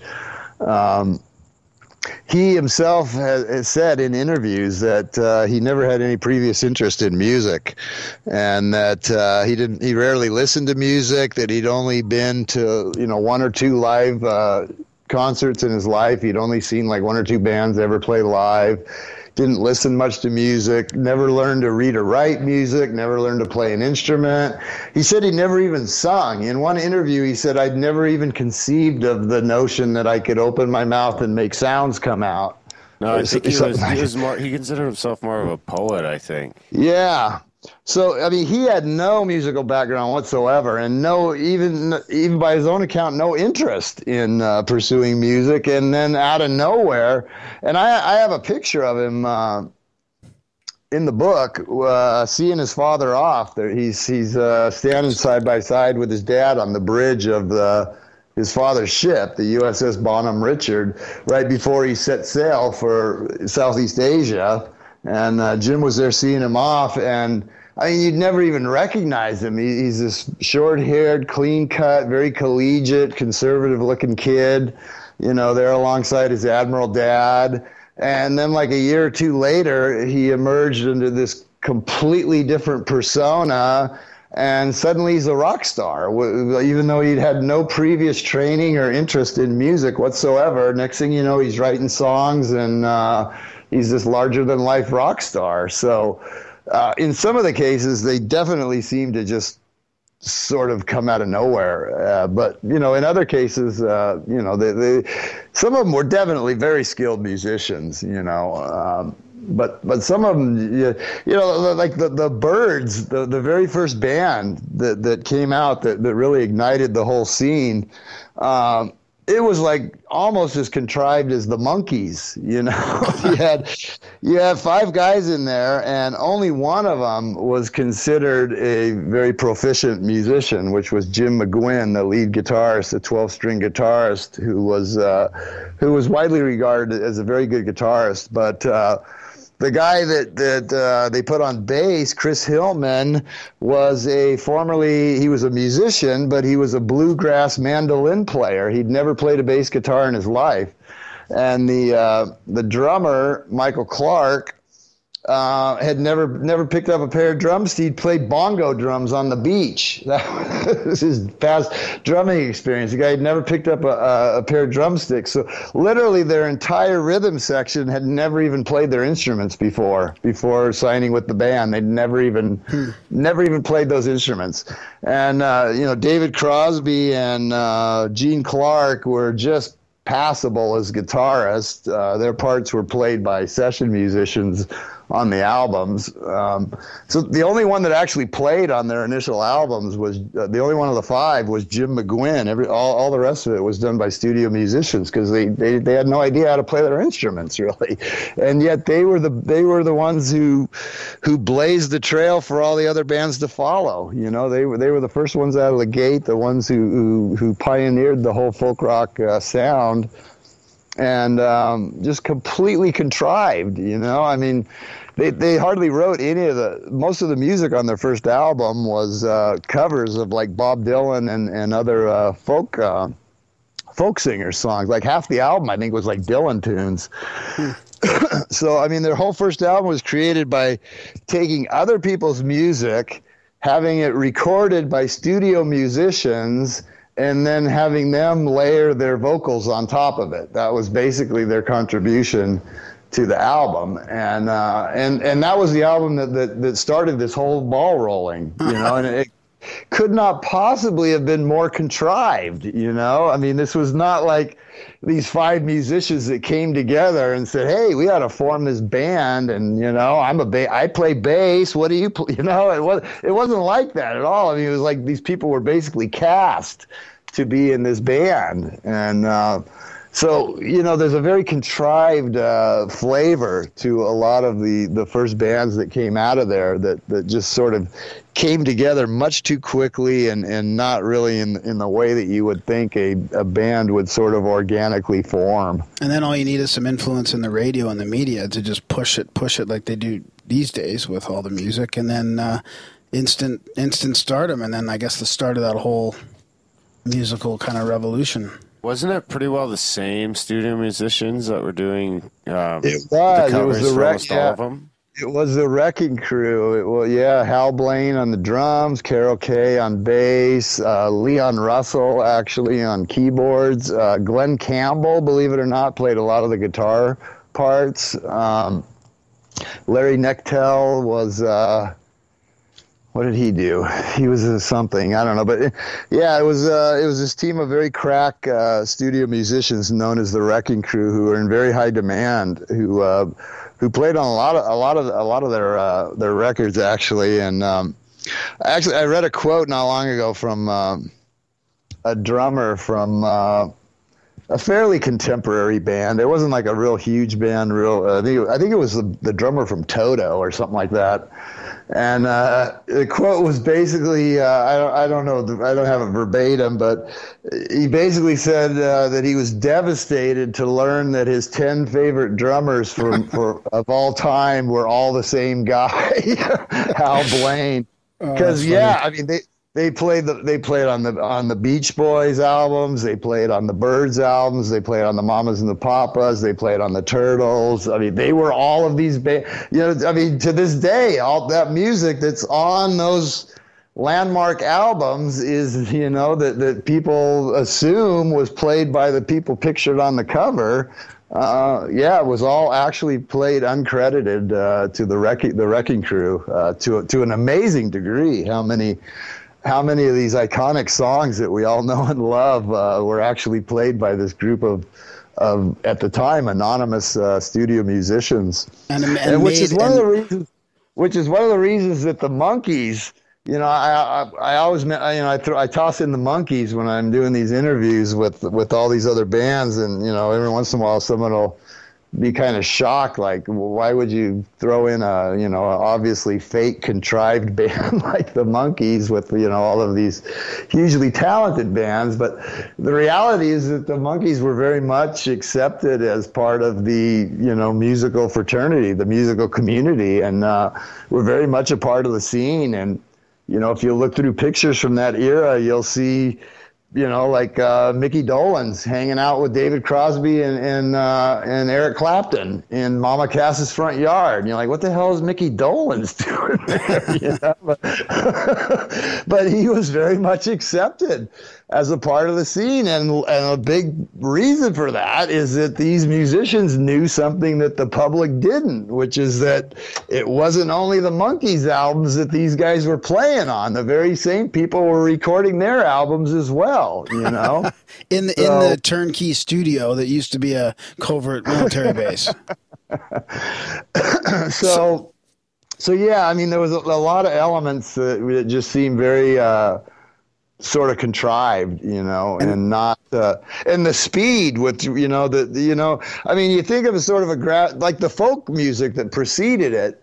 That was much more of an organic, you know, movement that started with these you know, starving artists who were, you know, struggling to, you know, get gigs at coffee houses. And, you know, if they're really lucky, they might get a little airplay on college radio and, you know, slowly but surely maybe try to work their way into the mainstream. But these guys, I mean, some of them within like days or weeks of landing in Laurel Canyon, all of a sudden they had bands, they had contracts, they had recording space, they had rehearsal space, they had new instruments, and they're you know they're getting promoted by big name labels like Capitol and Columbia. I mean, these weren't you know they that's another thing they weren't signed by like indie you know, labels. They were signed by the biggest labels in the country, you know, and promoted by the biggest radio stations. And um, so, you know, it was very much corporate, big, big, you know, big time corporate money that was backing these people right from the start. You know, they, did, they didn't have to go through the,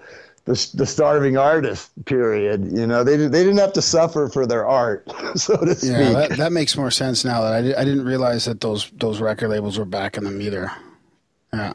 Yeah, I mean, they, yeah, they signed immediately to like Columbia, Capitol. Uh, you know, I mean, all, virtually all of these uh, Elektra. You know, I mean, they they all signed you know, um, right away. I mean, there was no like intermediary step where they started off with a small label and then after a couple albums they got picked up by Capitol or whatever. No, they, I mean, they were signed right off the bat, you know, and um, so yeah, it doesn't. It you know, the more the more the elements you look at, the less and less organic it, it starts to feel. And there's another uh, element too that we didn't touch on yet that I'd like to before we run out of time is. Uh, the fashion and the the party, uh, was like the L.A. dance scene or something like that you were talking about?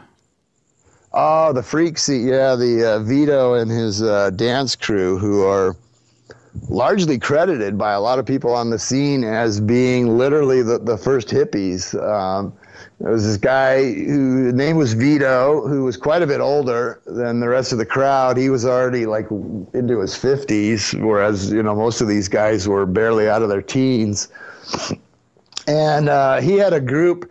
He was kind of a Manson-y kind of character. Actually, he had a he had sort of this large entourage, many of whom were attractive underage girls. And um, so, like Charlie, he was kind of a real popular guy to have around because he always brought these young attractive, ready, willing, and able young women along with him. You know, which uh, which which made which is why Charlie was more than welcome to spend the whole summer with Dennis Wilson. You know.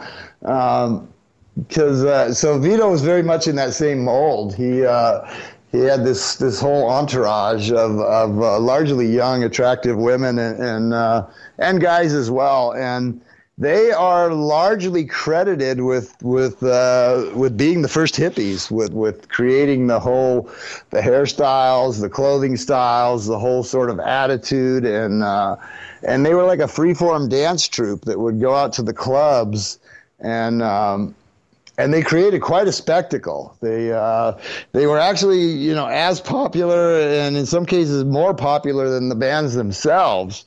Uh, and they were they were one of the, the ways in which these bands were first initially uh, uh, achieve the audiences that they did because when they first started out, you know, LA didn't have a music scene. That's or not much of a music scene. That's another strange thing is that um, you know when these ah. bands congregate, congregating in Laurel Canyon, LA was not considered really much of a music center. They didn't didn't have a, a huge live music scene, didn't have a uh, a big recorded music scene, and the industry actually grew up around all of these artists. Um, so that's another thing that that is kind of weird that the, the, the industry followed the artist rather than the artist going to where the industry was. So another thing that's curious that they decided to settle in LA. But but anyway, so uh, no sooner did these bands arrive and start getting signed than uh, all of these clubs started to pop up. Ciro's and the Whisky A Go Go and the Kaleidoscope and the London Fog and Bido Lito's and numerous others that are long forgotten now just sprung up all along Sunset Strip.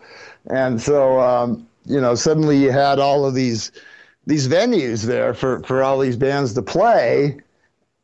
And I just completely lost. Where, where was I? Oh, Vito. I, I think you're t- going to oh, talk Vito. about uh, Vito. Okay, so yeah, so um, so the but the thing was that the, these clubs, a lot of these clubs were brand new. They did not. Nobody knew you know anything about these clubs. They had no clientele, and these bands were brand new. They were just coming out. Nobody really knew them, and so the way that the uh, the way that the club promoters got people into the clubs was by recruiting these dancers to come into their clubs and create this this big public spectacle on the dance floor, and which was you know uh, very widely publicized. And the other uh, the other thing was was the Young Turks, which we talked about earlier, who were also widely publicized to be out hitting these clubs on a regular basis. So. Um, the the uh, the draw and and I have a lot of quotes in the book from people who were on the scene, including even some of the band members themselves, saying, "Yeah, you know the the people weren't coming to see us. They were they were coming to, for a chance to you know to see uh, Jayne Mansfield or you know a chance to rub shoulders with uh, Peter Fonda and to watch this crazy, insane, you know, drug fueled spectacle going on on the dance floor and. And so that's that's what really put some of these clubs on the map initially and, and got the people out there and onto the strip to see these bands was uh, was this this uh, this group of freak dancers, and um, so they were. Although largely forgotten now and only mentioned in passing in most of the literature about the scene, uh, they were considered, you know, hugely influential in uh, in really g- getting the scene off the ground and, uh, and any- very closely tied to the Byrds that vito's studio was actually the Byrds rehearsal space so he he was one of the key players in, in launching the very first band From the And then- beginning, yeah. yeah, so I mean, from right from the beginning, uh, he and his group were were really hugely influential in getting this scene going and raising public awareness of the. And then when the went on the road for the first time, the first band out of LA to go on a nationwide tour, they actually took a uh, portion of the troupe with them on the road and would have them dance for them in these clubs in like middle America, and it was uh, it was uh, to a lot of uh, you know people in various uh, corners of the country. It was their very first exposure to what would soon be known as the you know hippie culture. Um, they were they were the first ones to to get out there and uh, go on the road, so to speak, and and uh, start introducing this whole thing, not just in L.A. but all around the country. You know, So yeah, they, they were they were hugely influential and almost completely forgotten now, and very difficult to dig up much information on them, really, considering what you know, what a key role they had, they did play in, in getting this whole scene off the ground.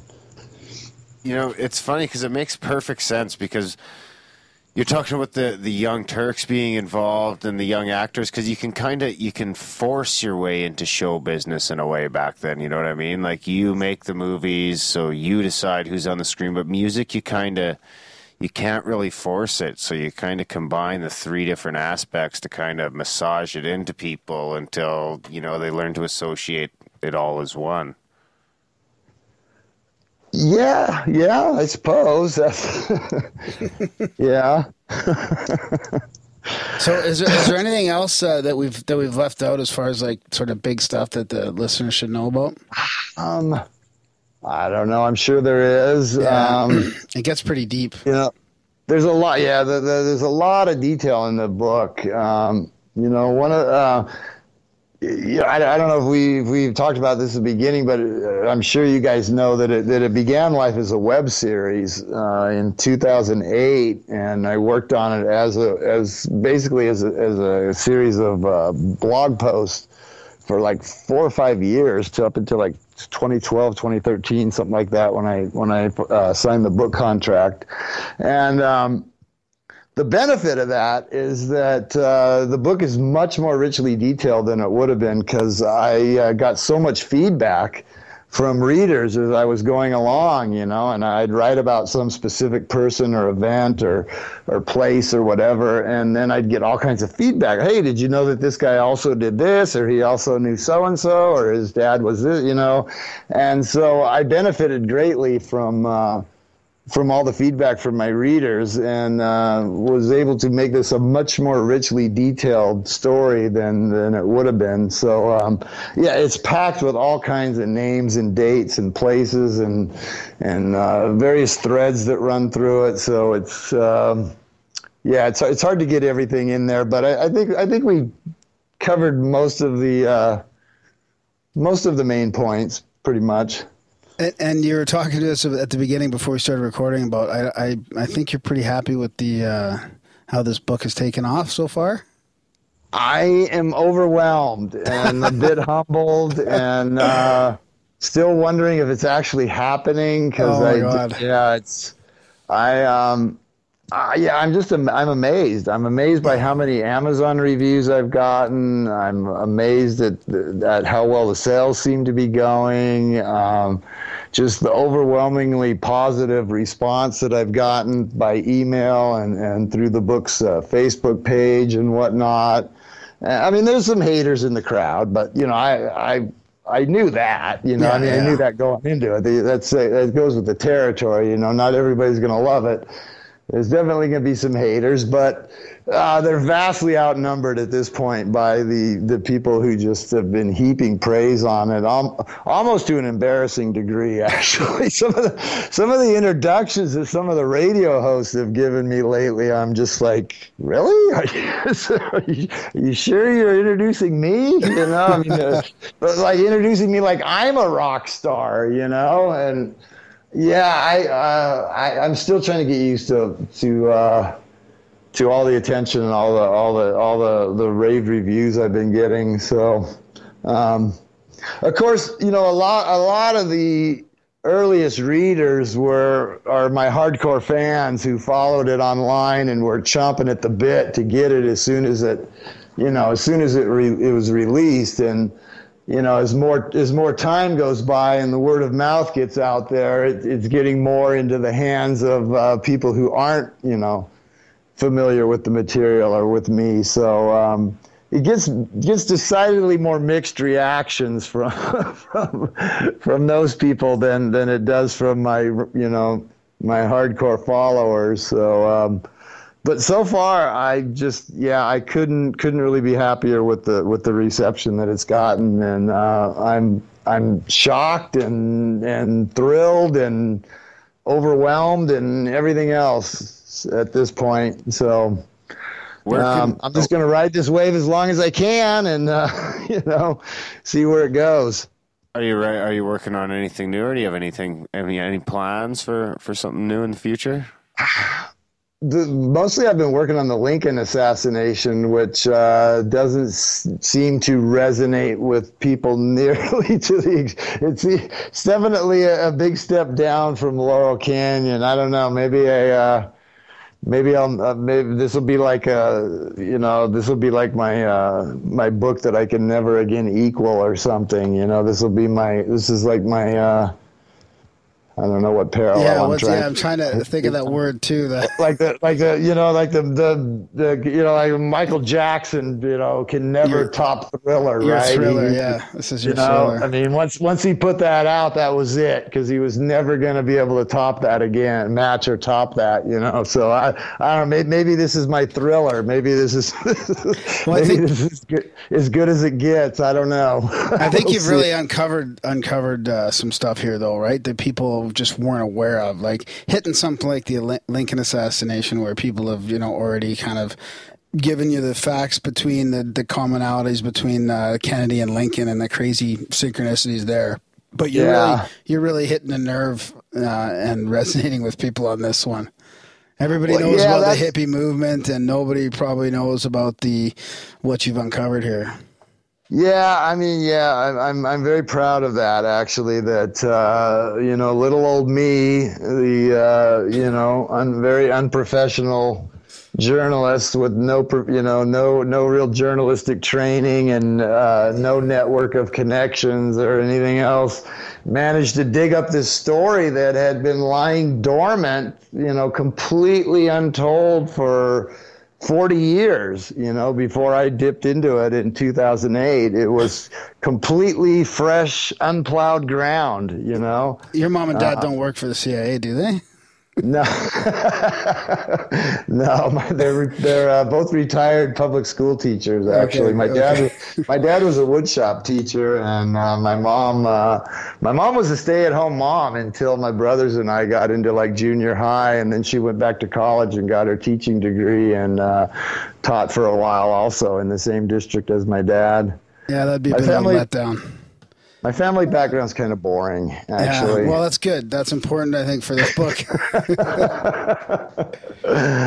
so yeah, I'm uh, I'm very I'm very proud of the work I did, and uh, yeah, I don't you know I don't I don't know that I I don't know that I could could ever could ever equal this again because I mean how many how many stories are there like that that have been you know just lying there undisturbed for for that long you know Yeah, that's Um, definitely a once in a lifetime. Yeah, you know. So uh, I don't know. Maybe maybe I shot my wad, and uh, that's the you know. I, but I don't know. You know. I mean, I I wasn't looking for a story when Laurel Canyon came along. You know. I mean, I just stumbled on it completely by accident, and then voila, here's this story. You know. I don't, I don't even remember what I had been previously working on. Probably 911 or something, and and uh, at first it just seemed like a, a you know a, a little distraction that I'd look into for a while and then get back to whatever it was. So you never know, you know, you never know what what, what you could stumble across. You know, I mean, I could be on the, the trail of something completely different six months from now. So you just never really know. Well, we'll hope for the latter so we can hear all about it uh, down the road.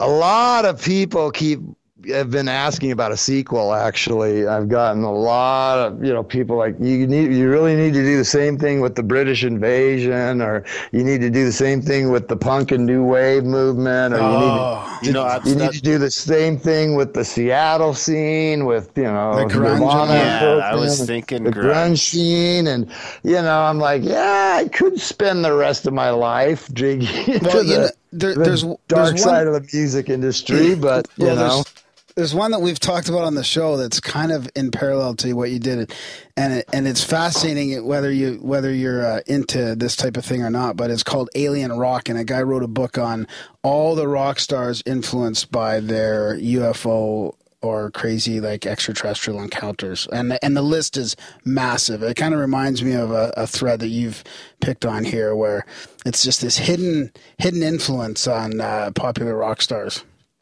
Really, is Gram Parsons in there? Because I know he. Uh, that was one of it. He, you know, he died out in Joshua Tree. I'm sure. as I'm sure you probably know. Uh, but um, that was one of his favorite pastimes. By a variety of reports, was to uh, go out to Joshua Tree, drop acid, and uh, watch for UFOs. Which you know, I'm thinking if you're going to watch for UFOs, that's probably a pretty good way to do it.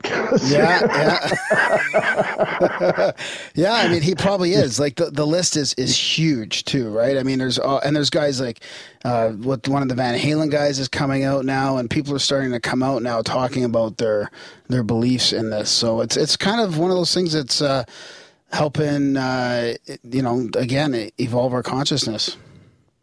Yeah, You should- I, I, w- I wasn't really familiar with that, but uh, yeah, I, I know that Gram Parsons was a, uh, a big devotee of uh, of that, and because I, I don't know, you, you go out, you drop enough acid, I don't know how you're ever going to know if you actually saw a UFO or not, man, because you can pretty much see anything you want to see, you know. Exactly. So, but um, yeah, he's. I know. I. I don't. I.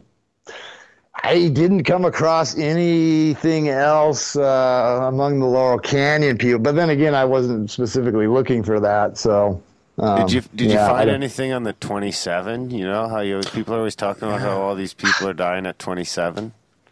Ah, well, I mean, there, there was there was definitely some additions, you know, from Laurel Canyon. uh, you know, uh, certainly Jim Morrison, you know, being the most uh, the most famous of them.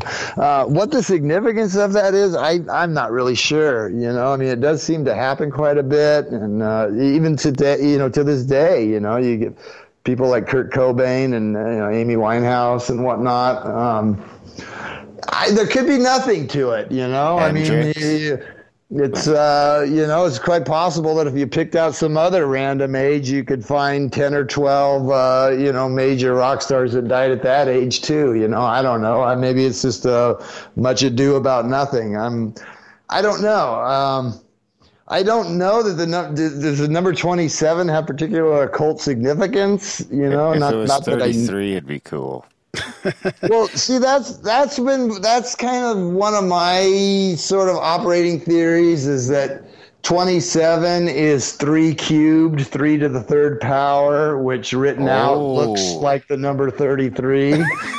and so, you know, I, I, I'm not a numerology I'm not a numerology guy. I know there are a lot of people that really get into that kind of stuff, but that's the one thing that has occurred to me is that 27 can be written as 3 to the third power, which obviously looks like 33. So, uh, you know, maybe that's something. I don't know. I love it. I was trying to think of that myself, but I, I couldn't get there. Yeah, that's. I think that's a perfect, perfect way to fucking wrap up. I like it. So yeah, we'll link to all your stuff in the show notes, and uh, yeah, we just really want to thank you for coming on, and and uh, we, you know, hopefully uh, you have a safe and, and long, fun ride on the wave here. Uh, I hope so. You know, I mean, I keep wondering when when it's going to end. You know, I'm like, this this isn't. You it's know, gonna be a while. You know, I mean, I'm still selling books. uh, You know, I'm I'm selling uh, signed books directly through my website, and uh, it's slowed down somewhat. You know, I mean, there was a pretty mad rush originally, but I'm still making trips to the post office every day. I don't think I've missed a single day since the book was released, and uh, I'm still getting interview requests on a pretty regular basis. And you know, but I I keep you know I realize at some point it's just going to suddenly die out and you know the book sales are going to slowly die you know crawl to a stop and the interview requests are going to stop coming in and people are going to move on to the next uh, thing you know but uh, i'm i'm going to try to write it as long as i can so we'll see how it goes Well, congratulations. It's it's well deserved. Well, we'd like we'd like to really thank you for coming on the show, and we'll make sure uh, we link to your website and, and the book and everything else in the show notes. Are, are you on the Twitter or the, oh, you said you had a I- Facebook page for the book, I am not on Twitter. I am not a big fan of social media. Uh, my my publisher insisted that that uh, social media is a, a key um, a key part of any you know sort of grassroots marketing campaign these days, and uh, put leaned on me to op- to start up a Facebook page, which I was reluctant to do, but I did, and uh, it's been quite it's been a learning experience because I you know I didn't I, I I didn't know about like trolls and and you know the the trials and tribulations of administering a you know controversial uh, you know uh, Facebook page. It's um, not hasn't gone exactly as I had hoped uh, in every way, but I mean that's been really rewarding as well. I think I have like 1,600 followers on there. uh, You know, after the the book's been out for what barely two months now. It came out April 30th, and uh, and I got yeah I got like 1,600. Well, you know, which I'm sure I obviously pales. I'm sure Miley Cyrus has like 12 million followers, you know. So, but but uh, to me, that's a pretty big deal, you know, to to to have 1,600 Facebook followers when.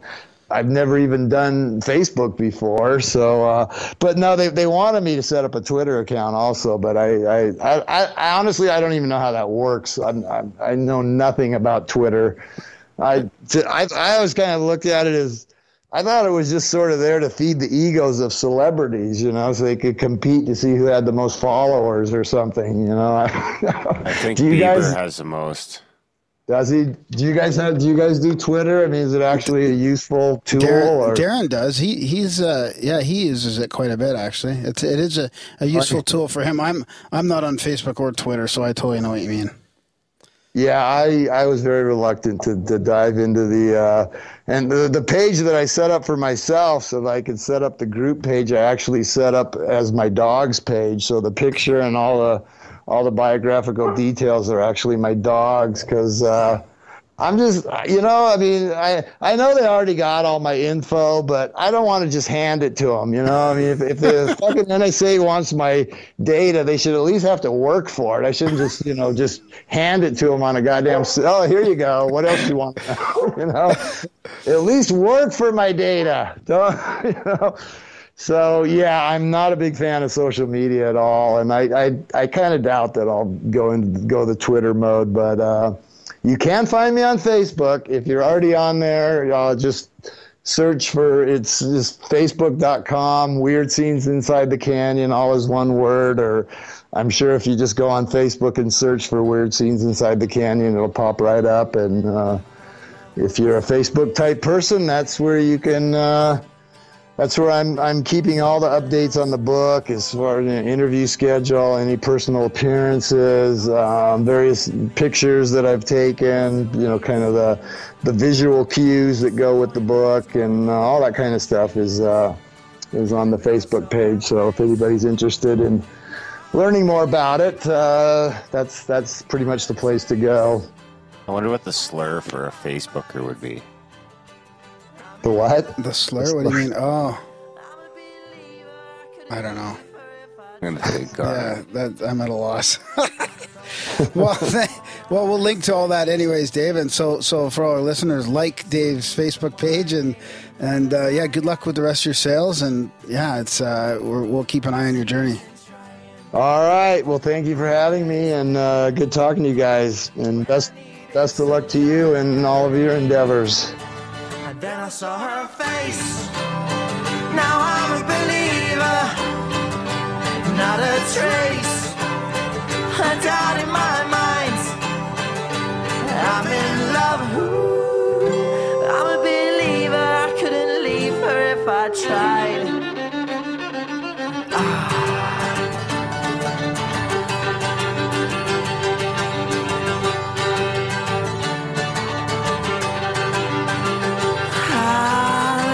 Out to get me. That's the way it seems. Disappointment's haunted all my dreams. And then I saw her face. Now I'm a believer. Not a trace. A doubt in my mind. I'm in love. Ooh, I'm a believer. I couldn't leave her if I tried.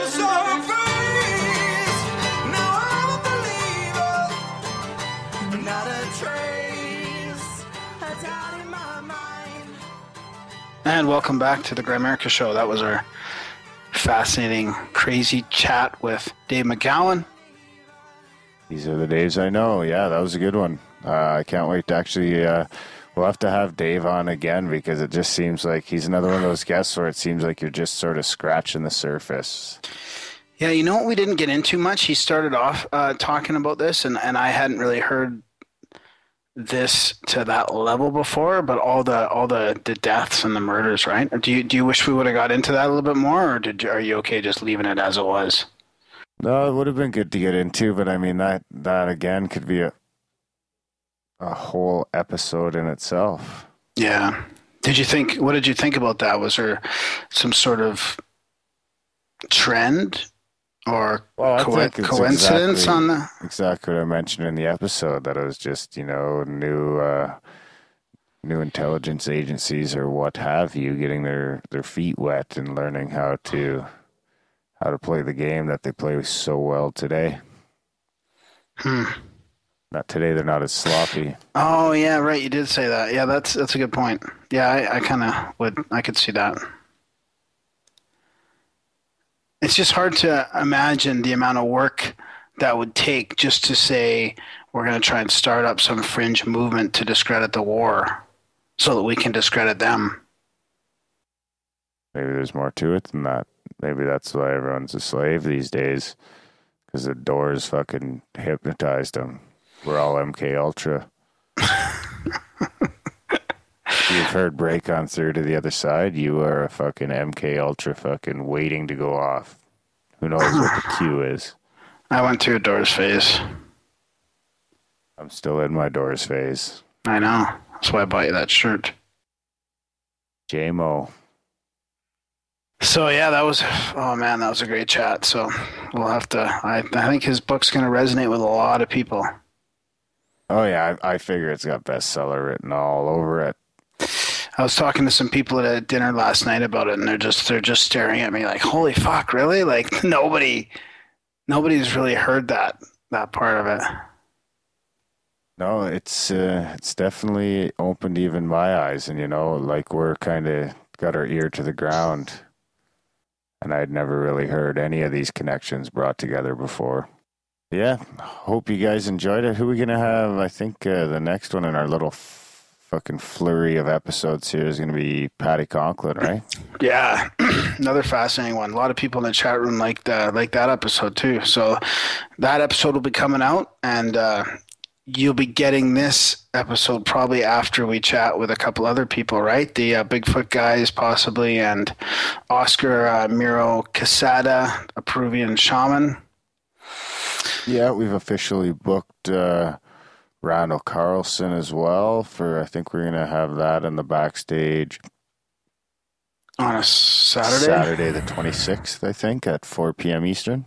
See, I think that's another blow your mind too, right? Like, uh, it's not really fringe as far as like uh, Fortean or paranormal. It's just blow your mind, as in like all kinds of elements of what they're where the mainstream's missing the ball, right? With history and climate and yeah, that one could easily go a, a couple hours or more. Yeah.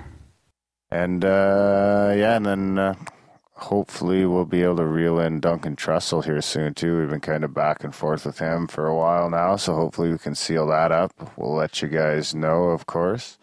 Get to do the drunken tussle. Drinking water with his headset on. Sorry, buddy. And you can, take care of that in post, right? Nope. Anyways, spam gram. I want you to. I want to hear Darren say it. It's working. Spam Graham. Don't spam. spam don't spam Darren. You don't spam Darren. You just spam Graham. I take the PayPal. Yeah, you take the PayPal. Yeah, and you spend the PayPal. So uh, that's G R A H A M at grimerica.com. Thanks for the subscriptions. Uh, thanks for the emails. Thanks for the feedback. Review us on iTunes if you can, or in any other podcast format, or make some comments on the website. It always helps. Yeah, reviews are the reviews are huge. So uh, if you can take five minutes and pop over and give us a review, we'd greatly appreciate it. Uh, I think we can throw. We'll probably throw the link actually in the show notes this week just to make it a little easier. Right now, just click on show notes, review, done deal. All right. Thanks again, buddy.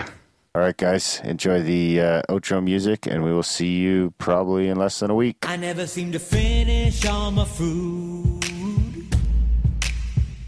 I always get a doggy bag from the waiter. So I just keep what's still unchewed. And I take it home, save it for later. But then I deal with fungal rot, microbes, enzymes, mold, and oxidation. I don't care. I got a secret trick up my sleeve. I never bother with baggies, glass jars, Tupperware containers, plastic cling wrap, really a no-brainer. I just like to keep all my flavors sealed in tight with aluminum foil. foil. Never settle for less. That kind of wrap is just the best. To keep your sandwich nice and fresh, stick it in your cooler. cooler. Eat it when you're ready. Then maybe you'll choose a refreshing herbal tea. Hmm, lovely. Oh, by the way, I've cracked the code. I figured out these shadow and the Illuminati know that they're finally primed for world domination. And soon you've got black helicopters coming across the border, puppet masters for the new world order. Be aware, there's always someone that's watching you, and still the government won't admit they faked a whole moon landing. Thought control, race, psychotronic scanning. Protected cause I made this hat from aluminum foil. Foil. Where it had this foil lined in case an alien's inclined to probe your butt or read your mind. Looks a bit peculiar. peculiar. Seems a little crazy, but someday I'll prove. There's a big conspiracy